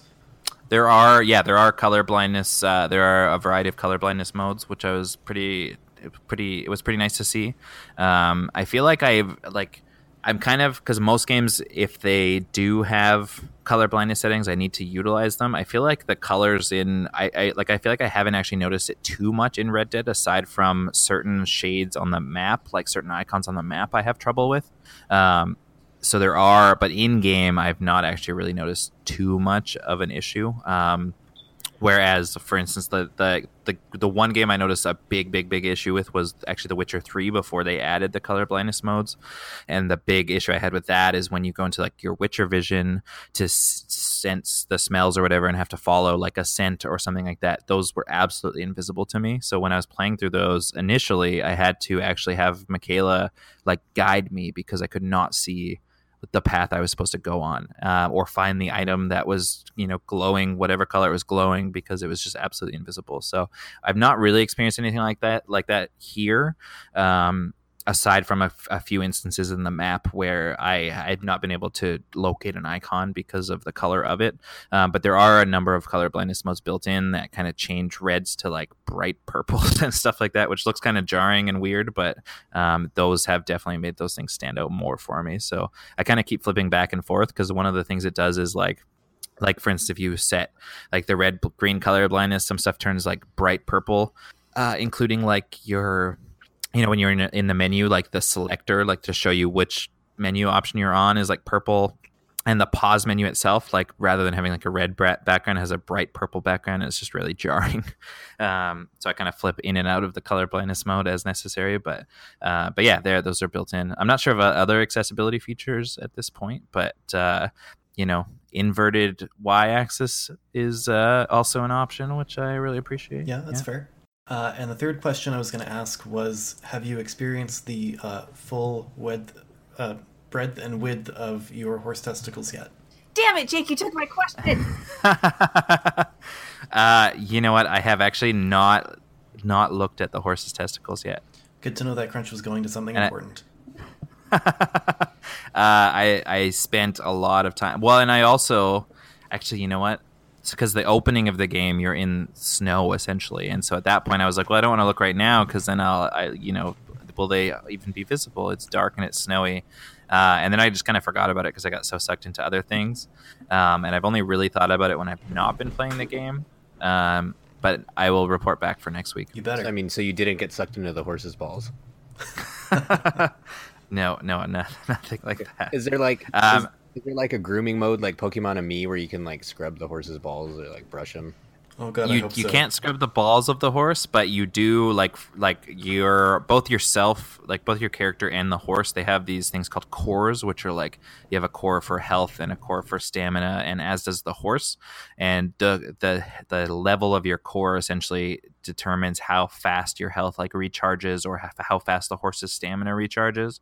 And so, for instance, certain things like like if your horse gets dirty, its health core will go down, and so you need to brush the horse or go through like a stream or something like that to clean it off. Um, so you can like like you do need to brush the horse and stuff like that. Um, the horse is something. It's interesting too because it's like a like in the first game I think you just grabbed horses and whatever they just existed, uh, whereas in this game you actually kind of like you have almost it's like a relationship with your horse like it starts at a, like a level one bond and as you ride it and brush it and feed it and stuff like that your bond goes up and what that'll do is your horse will get more health and your horse will get more stamina or potential i think even be able to carry more stuff um, and if you and and that goes like up and up and up as you continue to bond with that horse. It'll get other abilities too like the ability to you know kind of stop and turn on like a dime type thing as the that bond grows um, so your horse kind of becomes an important part of your character because you like you don't want to just start that process over again. Um, but your horse can also die so if you like fuck up and like um, you know it gets shot in like a shootout or you accidentally like ride too close to a cliff and it slips off or something like that like you'll like it's dead and you have to go get a new horse and start again. Uh, and you name your horse and everything like that too so you like you have a like like it, it is like a meaningful part of the game which is really interesting. Um yeah and uh there was another point i was going to make and i can't remember but the horses were the horse yeah the horse stuff is pretty neat Just not the testicles. I'll report back. I'll report back. And there's like 30 breeds of horses, so all of those horses would have different, you know, like accurately rendered testicles. Yeah, great game. Asking, yeah, asking the important questions. Yep. I'll re- I'll report back. I'll send you some screenshots. Oh, thanks. Yeah. yeah, mostly just Courtney. Nope. Maybe just send him to Shane instead. I blacked out for most of that. As soon as we started talking about testicles, I just kind of One one more thing to check out is if you if you skin the horse, does the horse have skin testicles? Uh, I don't think you can skin the horse, but that is also something I don't know because I'm still I've not had a horse die on me yet. Josh, were you were you Okay. did you listen to the episode where we talked about the the lizard dicks for Soul Calibur? last episode. What was the what what? The the the lizard dicks for Soul Calibur with the character editor? Oh yeah, I thought the funny thing is I just listened to a different podcast that was saying that Slim Jims tasted like lizard dicks, So I thought like I was having deja vu. Like I've heard this before. Uh, no, we- we discussed it last week or the week before about how the character editor in, in Soul Calibur, you know, unintentionally lets you make gigantic lizard penises. It might have been it Yeah. might have been intentional. Possibly. I've seen people get real creative with that. Create a character. Oh yeah, it looks great. Uh, yeah. I mean that's games we've been playing. Was there anything else in that, or should we move on? I think we, We should should. probably move on. Uh, we should probably move on. Uh, firstly, there is a piece of news regarding a certain giveaway that is currently ongoing. Courtney, do you want to inform us about that? Um, so the giveaway is going to be extended for another week. Um, Nice. so and hopefully I'll actually get pictures up because like I had a bunch of stuff fall on me, so I didn't get them up. But I do have. It fell on you. Are, are you okay? Fine, Thank you. Is it off of yeah, you? sort of. You, you've unburied A yourself. little bit. Um, but I did go through the bags. We do have two Fallout masks. So we have the Fallout 76 Vault Boy masks. We have um, some game key giveaways. Um, one was for like a virtual chess. There's another one for Lord of the Rings game. And a third one that I can't remember off the top of my head. So those have been split up into the two different prize packs. Um, there's a bunch of really cool buttons that we picked up at at PAX West. Um, Fortnite foam pickaxes. Um, I've got a bunch of dice and some other stuff from San Diego Comic Con. I'm probably to try and throw in there. So, um, for the low, low price of zero dollars and maybe three minutes of your time, you can enter our great giveaway by going to our link bit.ly slash Geekscape Games giveaway or by going to our Facebook group, um, the Geekscape Games Podcast Facebook group, and comment on the mega thread post with your favorite album art from the past four years. Um, and uh, we'll be randomly drawing one of those entries and then from our Rafflecopter from the bit.ly link. And those two people will get those prizes, a bunch of cool stuff for free, guys. Free stuff. What was that link again? Uh, bit.ly slash Geekscape Games giveaway. and that was bit.ly slash Geekscape Games giveaway. I also Easy. posted it on the Facebook So group. So if you just want to go to our Facebook group and join, um, we'll have it. We'll have it there in that mega thread. It's at the bottom. So Beautiful. I'm excited. There was some sweet stuff in there. yeah, uh, I Yeah. I almost kept some of it. There's like a um, Mika scored a sweet bee game simulator mouse pad that's got a cute B on it. Yes, I a mouse to pad. Steal it so Yeah. bad. Um, there's a bunch of stickers and stuff in there.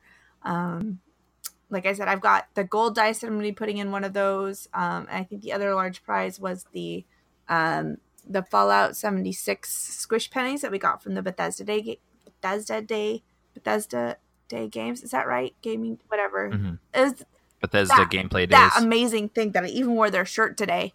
Um, so those will be in there. I'm going to polish them up a little bit because they've got a little tarnish on them um, from being pennies. But yeah, giveaway. those pennies are sweet. And like, where else could you ever get those? You can't. But by going to bit.ly slash Geekscape Games giveaway. Um, I might even have two sets. So I think even there might. I know I have one full set, and I think I have like a couple half sets. Nice. Um, I also so- have a set because I'm keeping that shit for myself. Man, it was really difficult. I don't know if you guys were watching during PAX. Meek and I took video of our drunk asses squishing those pennies. It was really hard to do. We also had a really hard time making sure we were getting full sets for everyone. Yeah, it was a little bit. It was a little bit tough to line up. I was Oh, it's sober really and I had a hard time. Yeah. Oh, Hey, uh, I'm real good at squish pennies. I have a lot, but still. Derek, I had you muted. What was the address for the giveaway again? That is bit.ly slash Geekscape Games giveaway. Bit.ly slash Geekscape Games giveaway. Thanks, bud. No problem. Uh, I think we should lightning round through some news. Um, what do you guys think about that? Because this is a long episode. I'd like to go to bed. Uh, Yeah. yeah. Lightning round. Capcom is bringing multiple Resident Evil games to Switch in 2019. So this includes the, I believe, the remakes of Resident Evil, Resident Evil Zero, and Resident Evil Four. Um, I thought that was pretty cool. Um, probably won't buy them because it, I've I bought I've bought Resident Evil and Resident Evil Zero on PlayStation Four, and I've never played them. And they're also on Game Pass on Xbox, and I've never played them. But having another console to buy them on and not play them, I think would be cool. Um, one thing that I definitely wanted to talk about the full list of PlayStation Classic titles uh, has been revealed, and I think it's pretty good. So that list, I'm just going to read it out quickly. So it's 20 games that includes uh, Battle Arena Toshinden, Cool Borders 2, Destruction Derby, Final Fantasy 7, Grand Theft Auto, Intelligent Qube, Jumping Flash, Metal Gear Solid, Mr. Driller, Oddworld, Abe's Oddysee, Rayman, Resident Evil Director's Cut, Revelations Persona, Ridge Racer Type 4, Super Puzzle Fighter 2 Turbo, Siphon Filter, Tekken 3, Tom Clancy's Rainbow Six, Twisted Metal, and Wild Arms. Um, so those are the 20. I, this is one thing I did want to bring up because I wanted to see what you guys thought of that list. And um, I don't know, like what the better games on it you thought and what's what's missing that you think that should definitely be there.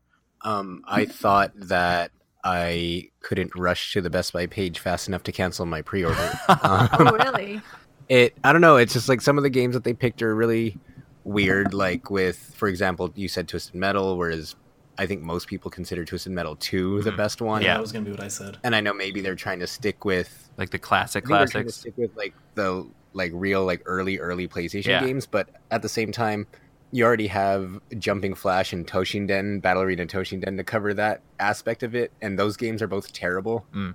Like they were good. Oh, I wouldn't even say they were necessarily good. They were they were okay when they came out, and they've aged so horribly. Like I went back and played Toshinden not like a few years back, and it's just completely like it's just a complete trudge to try to play nowadays, and it's like I don't know. It's just like I don't know. I guess I don't know what I really expected exactly, but I didn't expect so many Like so many throwaway like, titles. odd odd decisions. Like, did you say it was Abe's Oddysee or Abe's Exodus? Uh, Abe's Oddysee. okay, see, that's another one because like Exodus was, I mean, Od- and Oddysee was really good, but Exodus was the better one. I thought. Um, and then I saw in Japan that Japan's version got Parasite Eve. Yep. Oh, really? Which is an excellent game that I wish we would have had on ours. And uh, two Arc the Lad games. Uh, Uh, what was it that? gets Two Arc the Lad RPGs, which are, are pretty. oh yeah, and then the Arc the Lad games. But I mean, uh, yeah, with Arc, I can't speak on Arc the Lad. I never really played him, but I know Parasite Eve was really good, Mhm. and uh, like, and then Final Fantasy VII. It's like I can't really get excited about that since I've bought it on four different PlayStation devices at Yeah. this point. and you can Um, just play it on your cell phone. yeah, like I think one thing that was really appealing to the Nintendo classics is that on those they often had games that were either uh, hard to find or in the case of the Super Nintendo it had Star Fox 2 which was never released before. Totally. So even then it was like you had a you had something that you could latch on to even if you had the means to buy a lot of those games Yeah. elsewhere. And I think too since the PlayStation Classic is what 100 bucks? Yeah. Whereas like the Nintendo the NES Classic I think was 60 and then the Super Nintendo was 80 but it had with two controllers whereas the NES had one. And Yeah, then this yeah. and, yeah, and there's some other and I know again I get that it seems like they're trying to theme this thing as a classic like a really really classic PlayStation control and that's emphasized by the fact that the controls that come with it are not DualShock Yeah. they're just the old analog control like the D-pad only controls Yeah. that were around for the first like two and a half years of the PlayStation but even that I feel like that limits what they could put on it because I think you're missing Ape out stuff like Ape Escape. yeah, like Ape Escape requires the analog sticks, and that's not on there Yeah. because the control doesn't have it. And I felt like Ape Escape was one of the like quintessential PlayStation games. Absolutely. Yeah, I totally agree. Um, and then you have some other glaring omissions, like Tomb Raider. I feel like is synonymous with the PlayStation. That's not totally yeah well and i feel Um, like like one thing i feel like too is a lot of these like a lot of the standout titles on these like you have been able to play on other like on other systems or better versions because they've been remade like like stuff like uh you know why why go and play that version of resident evil where you could get the like the the remake from a couple of years ago type thing. Like I just don't like I don't know unless you're feeling super nostalgic. Like I don't know why somebody would go and do that. Right. And even Resident Evil is another one. Like Resident Evil two and three are so much better. Yeah. Well, and we're like also seeing things like like how many like what is so special about the PlayStation version of Super Puzzle Fighter 2 Turbo? Like how many Puzzle Fighter games have there been? Um, Yeah. Things like like Abe's Oddysee. Like Abe's Oddysee has been re-released on absolutely everything. Um, yeah, I don't know. It's tough. Like I feel like there's like I I seeing this list, I was like, oh, that's actually pretty cool. Like there's some good like Twisted Metal is classic, Siphon Filter is classic, Resident Evil is classic. Even though I would never play that version because I have better versions that I haven't played. Like the first Rayman, I have such good memories with that. Mister Driller Yeah. is was such a fun puzzle game.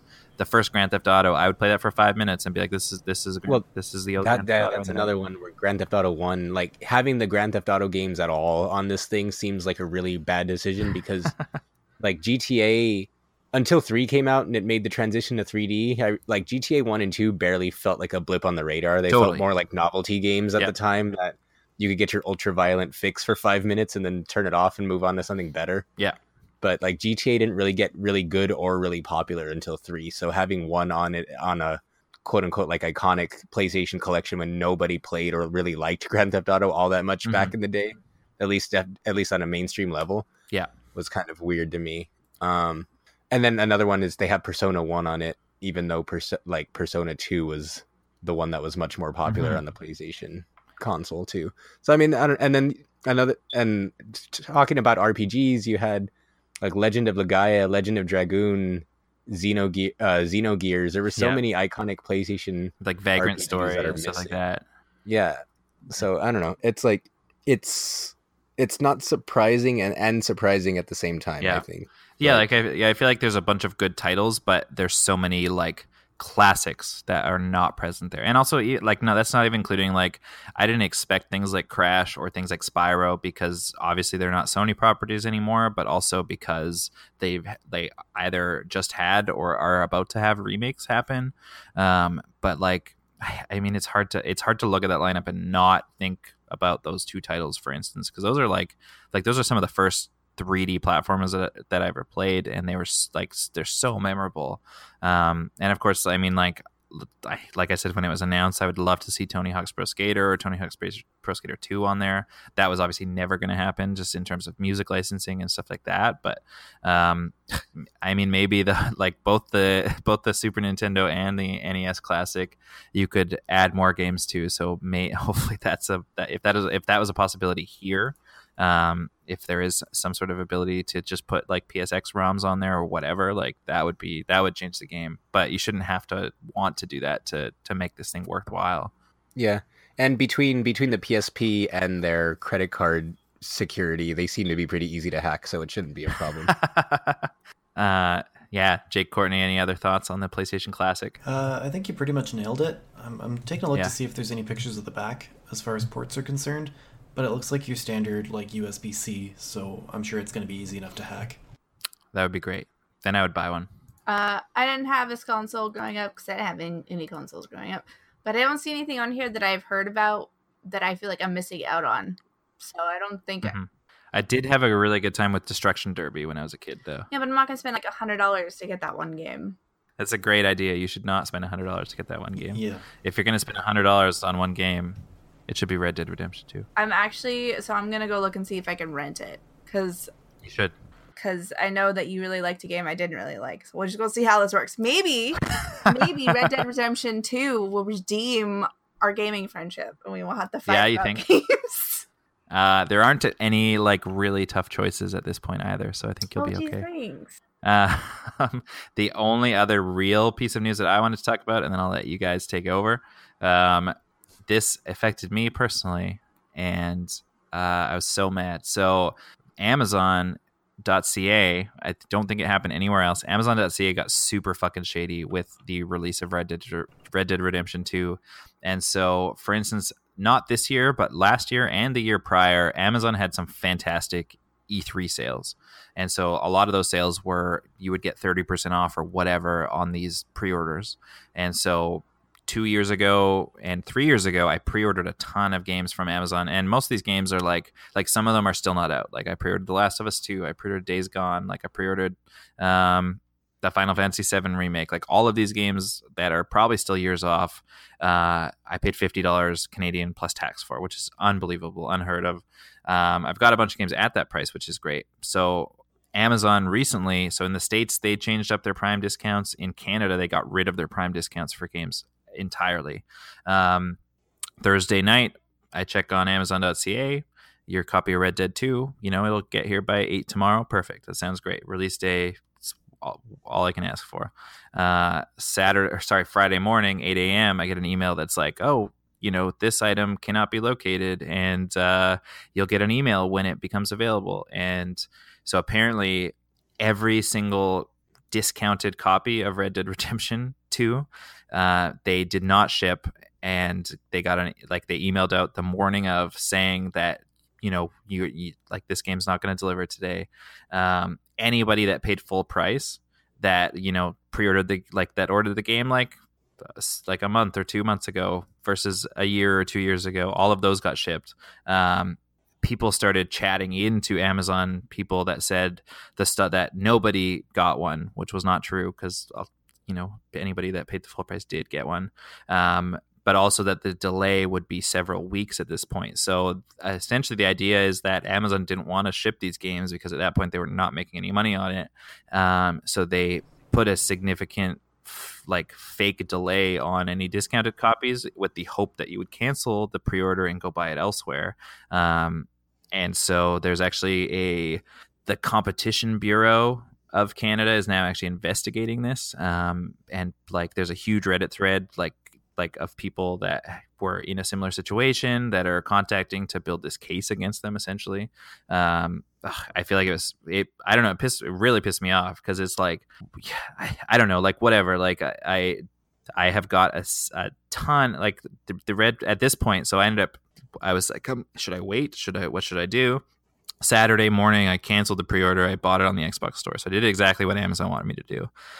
Is it going to change the way I order things from Amazon? Fuck no! Like Amazon is so convenient. like, like, and I've saved a significant amount. Of, like, I think Red Dead Redemption Two might be the first game that I paid full price for this year because everything else I paid a fifty dollar pre-order from Amazon. Like, um, so the amount of money I saved, it's hard to be too mad at them. But that day I was so mad because why do you wait? Like, you're to be shady. You're to do that. Like, companies are shady, and it sucks.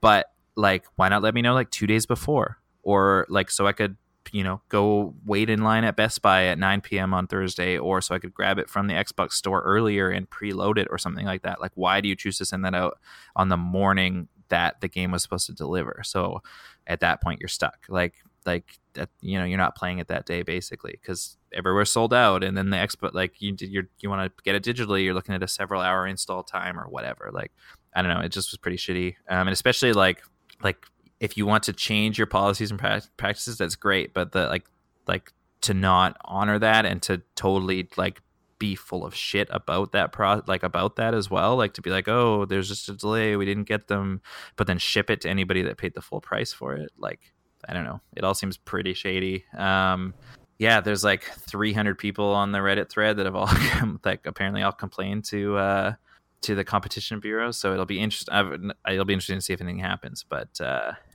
yeah, yeah, P- people chatting in, they get a five dollar discount on their next order. So you know, it's all, it's all good. Yeah, stop buying games on Amazon, guys. Yeah, I mean, at that point, it's like I like. I, I think that I will keep whatever other pre-orders I have on Amazon, but at, with after something like that, I don't think I would. It's like especially when it's like you know, I usually get them on release date. There's been a couple that have been a day later, so but it's always like it'll arrive by 8 p.m. So it's like a huge window of when that it's going to come in. Whereas at that point, you know, now that they've gotten rid of any of the Prime benefits for gaming, why would I order it online when I could go pick it up from a store the night before or the morning of or something like that, and for sure get it at the specific time I want it, rather than having to wait all day for it to come. Yeah, I don't know. that, that that that supports Shane's argument of never pre-order anything yep. ever. He's not wrong. like, who cares about the discounts or the or everything? Never. Pre-order. They were significant. That was like a thirty-five dollar discount, though. That was significant. But then you ended yeah. up not even getting it at yeah. that point. Uh, so. Uh, no, I didn't. Yeah, no, exactly. Um, I don't know. It was pretty bullshit. So it'll be interesting to see if anything happens or if anything comes from, you know, if the competition bureau is like, oh yeah, that was shady, you shouldn't have done that. Like, what you know, does it what does it do for the consumer? Nothing really. Um, yeah, I don't know. Great game though. Good game. yeah. How about news for you guys? Um, for me, really just the Smash Direct that they just announced, and it'll probably be revealing the rest of the roster, or, or at least most of it. So we'll find out if a lot of these leaks that have been popping up are have any merit. Mhm. Um, the RWBY Amity Arena game came out from friend of the show Carlos Lopez's company.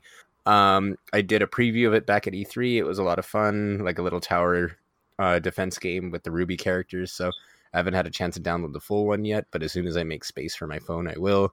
And then uh, two, as we touched on earlier, 2B from NieR Automata got announced as a playable character in Soul Calibur 6, who's going to be the first like official DLC character aside from Tira, who is also like a, I think she was like a digital pre-order bonus outside of the season pass. But it'll be interesting to see. I think there's two more characters unannounced on the season pass, so it'll be interesting to see if we get any of the many missing characters that I was alluding to earlier, or if most of the season pass is going to be guest characters from other franchises. Mhm. But I'm happy to see 2B.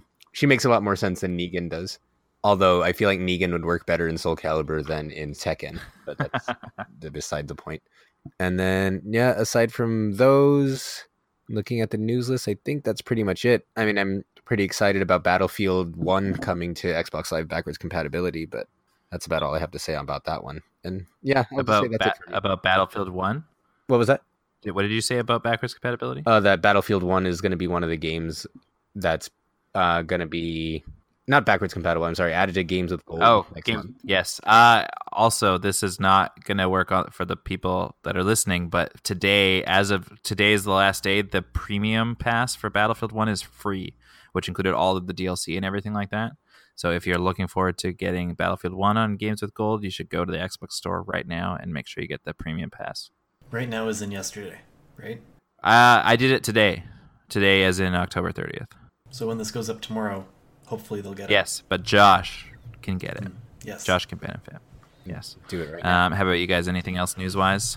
Uh, for me, Fortnite's on almost half the Switch consoles. That's pretty cool, I guess. It's crazy. That's that's huge market saturation. Thanks for the Yeah, burgers. Thanks for the burgers, burgers. guys. You're the best. Uh, Smash Direct on Thursday morning. I think it's in the morning. Did, Josh, did you have a timestamp for that? Uh, 7 Pacific, I believe. 7 a.m. Yes. Sweet. I will wake up early for it. Uh, the new Call of Cthulhu game's uh, out now. Uh, it's getting good to middling reviews, which sounds about right for a game of this double A status. Um, if you like Call of Cthulhu and like mystery games, I think it looks creepy as fuck. Yeah, it does. Uh, apparently, it's like a little janky, um, but again, it's it's like a double A game, so I'm not expecting the world. Um, I'm excited for it. I'll be picking it up probably after Halloween. Uh, and I think the only other thing that I wanted to mention was um, it was noted on WindowsCentral.com that Microsoft has been doing some prototyping about connecting Xbox controllers to mobile devices, uh, and they look like they just latch on to the edges of like your phone or your tablet, um, and they're like separate left and right hand, almost like the Joy-Con. Um, but it looks like they've got like Yeah, a it looks pretty awesome. Um, that'd be really cool. Works with like XCloud games, um, if and when those become a thing. I'm so excited for XCloud. Yeah, I think it'll be really neat. I'd, I'd love to be able to to play that on my mobile device, um, Mhm. and if I hack my Switch, maybe on that too. Yep. Why yep. not, right? Why not? That's it for me though.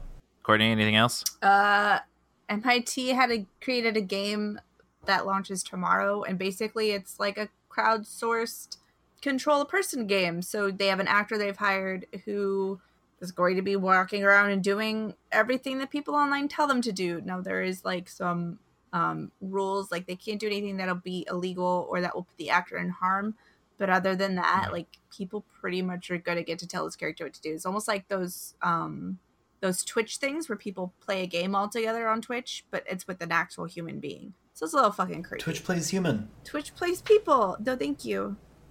So it's kind of creepy and weird. I thought. It, sounds pretty interesting. Um, it wasn't what I thought it was before because I thought when I first saw the headline, I saw MIT and I was like, MIT controlling a person, and I was like, So you are gonna get like a one to one connection with a being, and then you get to tell them what to do. And like, do they get choices in what they're doing, or do they have to have to do what you're telling them to? So Mhm. I don't know. Still fucking creepy. this is my least favorite time of year. I'm not gonna lie. It's almost over. Ugh, almost. We're almost done. Don't worry. I can make it. Uh, was that the was that the only one? That was all I got. All right, let's move on. So, uh, mission objective. That was a lot of cool news, but mission objective. Um, if your smoke detector is low on batteries and there's a and there's a fire, does it work? Well, it's a good, it's a good thing my gas is. It's a good thing. Are you sure? Shut off. Like, is the last? Is it the lat? I also have no electricity. I'm pedaling on a bike as we speak. Like, is it the power la- is- computer. Oh, like, is the last a bit? Is the last bit of electricity in the smoke detector just to tell you that the battery's low? I think that's a valid use of that battery power. Yeah, I just like would it beep if there was smoke? How I don't long know. has that thing been beeping for? I feel like we've talked about this a while ago. No one knows. That was a question for you. Josh. What was that? Sorry. How long has that thing been beeping? How many Like months? for pro- probably about a decade. Dude, Do you want me to ship you a battery? I will. I, see, so that's why you can't will trust smoke detectors because battery. you can't trust smoke detectors because if it's been beeping to alert me that it has low battery for 10 years, then how low was the battery really? Under 50%, better start beeping. That's true. It's a yeah. Um, the so the real mission objective. I think we do this every Halloween, but it is also Halloween. Uh, what is your favorite scary game? Jake, you start. Uh, I'm not hugely big on scary games, uh, but definitely Alien Isolation. Oh shit, that one's good. Yep, a lot of thank you. lot of value for for your money. It's got a built-in VR mode. Uh, it's got some like side story missions where you get to play as like characters from Alien. Uh, as far as like scary game, you know, bang for buck goes, that's got to be it. Yep, that's a good one. It's also on sale right now on Steam for eleven fifty US. It's worth every penny of that. It's so good. no, thank you. I don't think so. I I like think sleeping. Courtney should play it. No, Apparently, Creative Assembly is working on another FPS game, so I read we're that. getting a sequel. Probably not, Probably but not, but maybe. but whatever it is, it'll be good because that was that shit was great. Yep. Uh, Courtney, how about you? um, I'm gonna go with Oxenfree. Okay. Um, I know it's not. It's kind of a horror game, isn't it? I don't know what it's Uh, under. it's creepy. It's definitely creepy. I don't think it would be considered horror, but it's I was uncomfortable playing it. Yeah.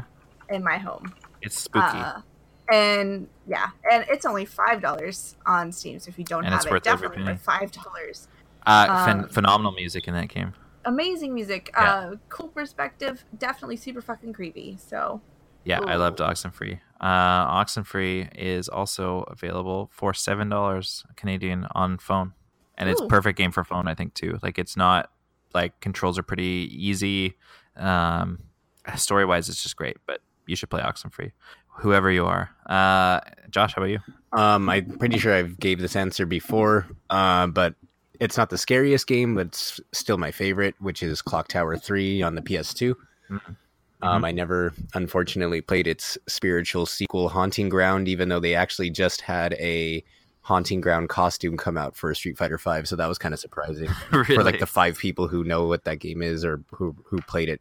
That's a pretty interesting DLC release. Yeah, but uh, like Clock Tower three, I know it was nothing like Clock Towers one or two, really.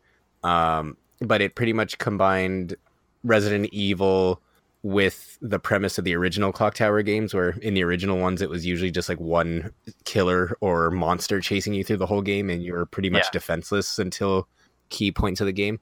Uh, and then Capcom bought the franchise, and they put a Resident Evil style like camera angle and control scheme on it. But you Mm, play, you basically played as this girl who is investigating uh, the, some mysteries in her family, and it takes you to this haunted house where this one guy is chasing you through the whole game. It's not like Resident Evil where there's monsters everywhere. It's literally just you and one guy, and every once in a while you'll f- come across a ghost who can't hurt you, but if they touch you, they freeze you for a little bit, so they'll stop you when you're trying to run away from the serial killers Mm, hmm and it's like every stage it's like you have to solve a murder that that killer committed and once you do you get the power to fight him which at which point you go into a boss fight where you can finally fight back Oh, that's pretty cool. Yeah. and so and i think there's like five stages to it but it was a really cool unique game, and I thought that the tension aspect of it was really well done because the most you could do was temporarily stun them, but you couldn't hurt them until you got to that boss fight at the end. And so it was Yeah. like you were literally just running away from them the whole time. And it had an interesting twist on like a health meter.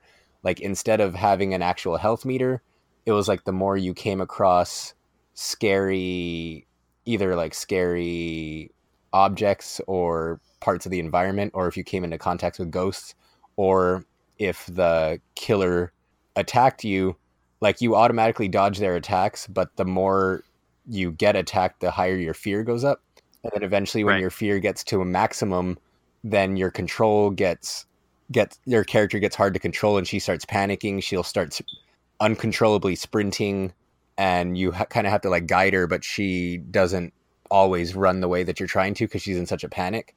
And when you're in that state of panic is when any one hit from the boss will instantly kill you so Okay. it's like it's kind of like a health bar since it does gradually increase until you're at that maximum state but it integrates the character's fear into their decision making and that's like they become more irrational the more scared they are Mhm. and that's the point where they can finally kill you so it's kind of cool i, I don't think it's ever been re-released on any like virtual console or like playstation store listings which is unfortunate so as far as i know the only way to play it is to track down a ps2 copy and throw it in Yeah. but it's worth Does, playing and does Capcom does Capcom still own the license for that uh, as well? I believe so because they'll.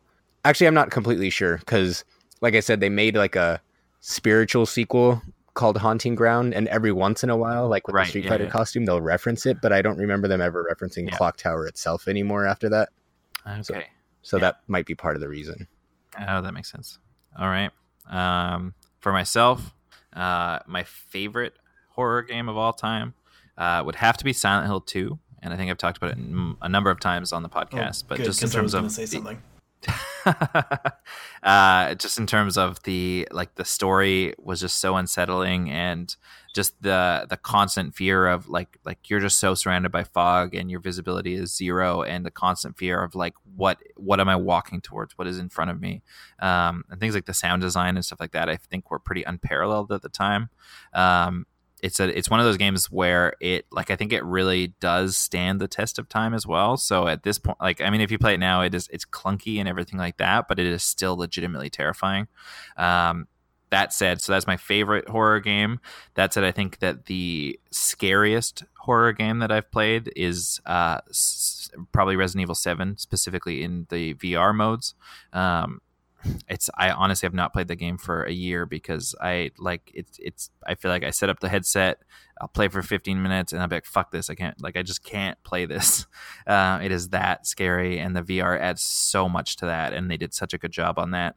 Um, uh, I feel and then I feel like honorable mention Fatal Frame 2 because that was a cool concept and that was a great version of that game. That was I played that I think it was 2001 ish or whenever it came out. Um, and it's one of the few horror games that uh, I like. The I jumped so hard the controller flew out of my hand, and that's a good sign. Uh, uh, yeah, I but always with appreciated the dog ending in Silent Hill 2.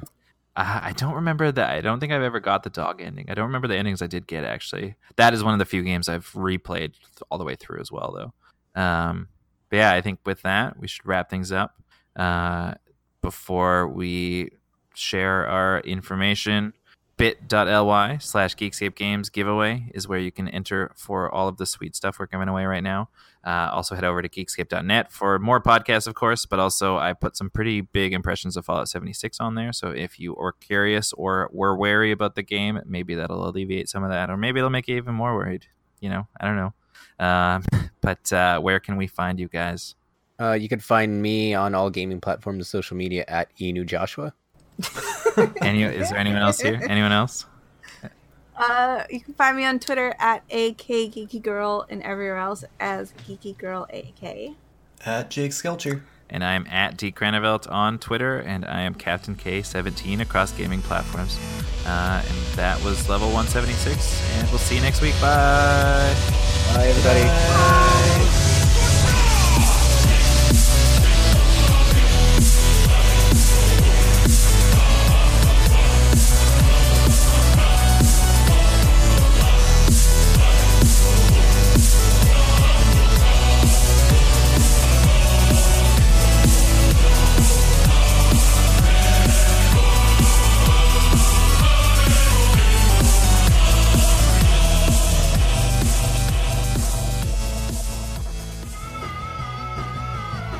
You're listening to the Geekscape Network. Hey, do you guys like horror movies? I do. Do they always have to be good movies? No way. I prefer them to be crap, personally. Well, then you guys are in luck because Horror Movie Night is your expert podcast on both horror movies, good, bad, and gooey. It's just a show of three friends. Brother. Yeah, two brothers and a friend, I, I think you would call it. But we're also we're all friends here. You know, We're friends. goof We're all around. friends here. Yeah. We goof around, but we we talk about we talk about movies, but we normally don't actually talk about movies, which is kind of weird. It's, it's a weird dynamic. You have to really listen to understand it. But we put together a show every Friday morning. You can find our show hmnpodcast.com. Uh, we're part of the Geekscape Network. We are. You know, we're good guys. You should check us out. We're good, silly guys. We're, we're fun. Please like me. Please. That's pretty much the impetus of everything we do is to be accepted. we want to Yeah. be loved. hmnpodcast.com.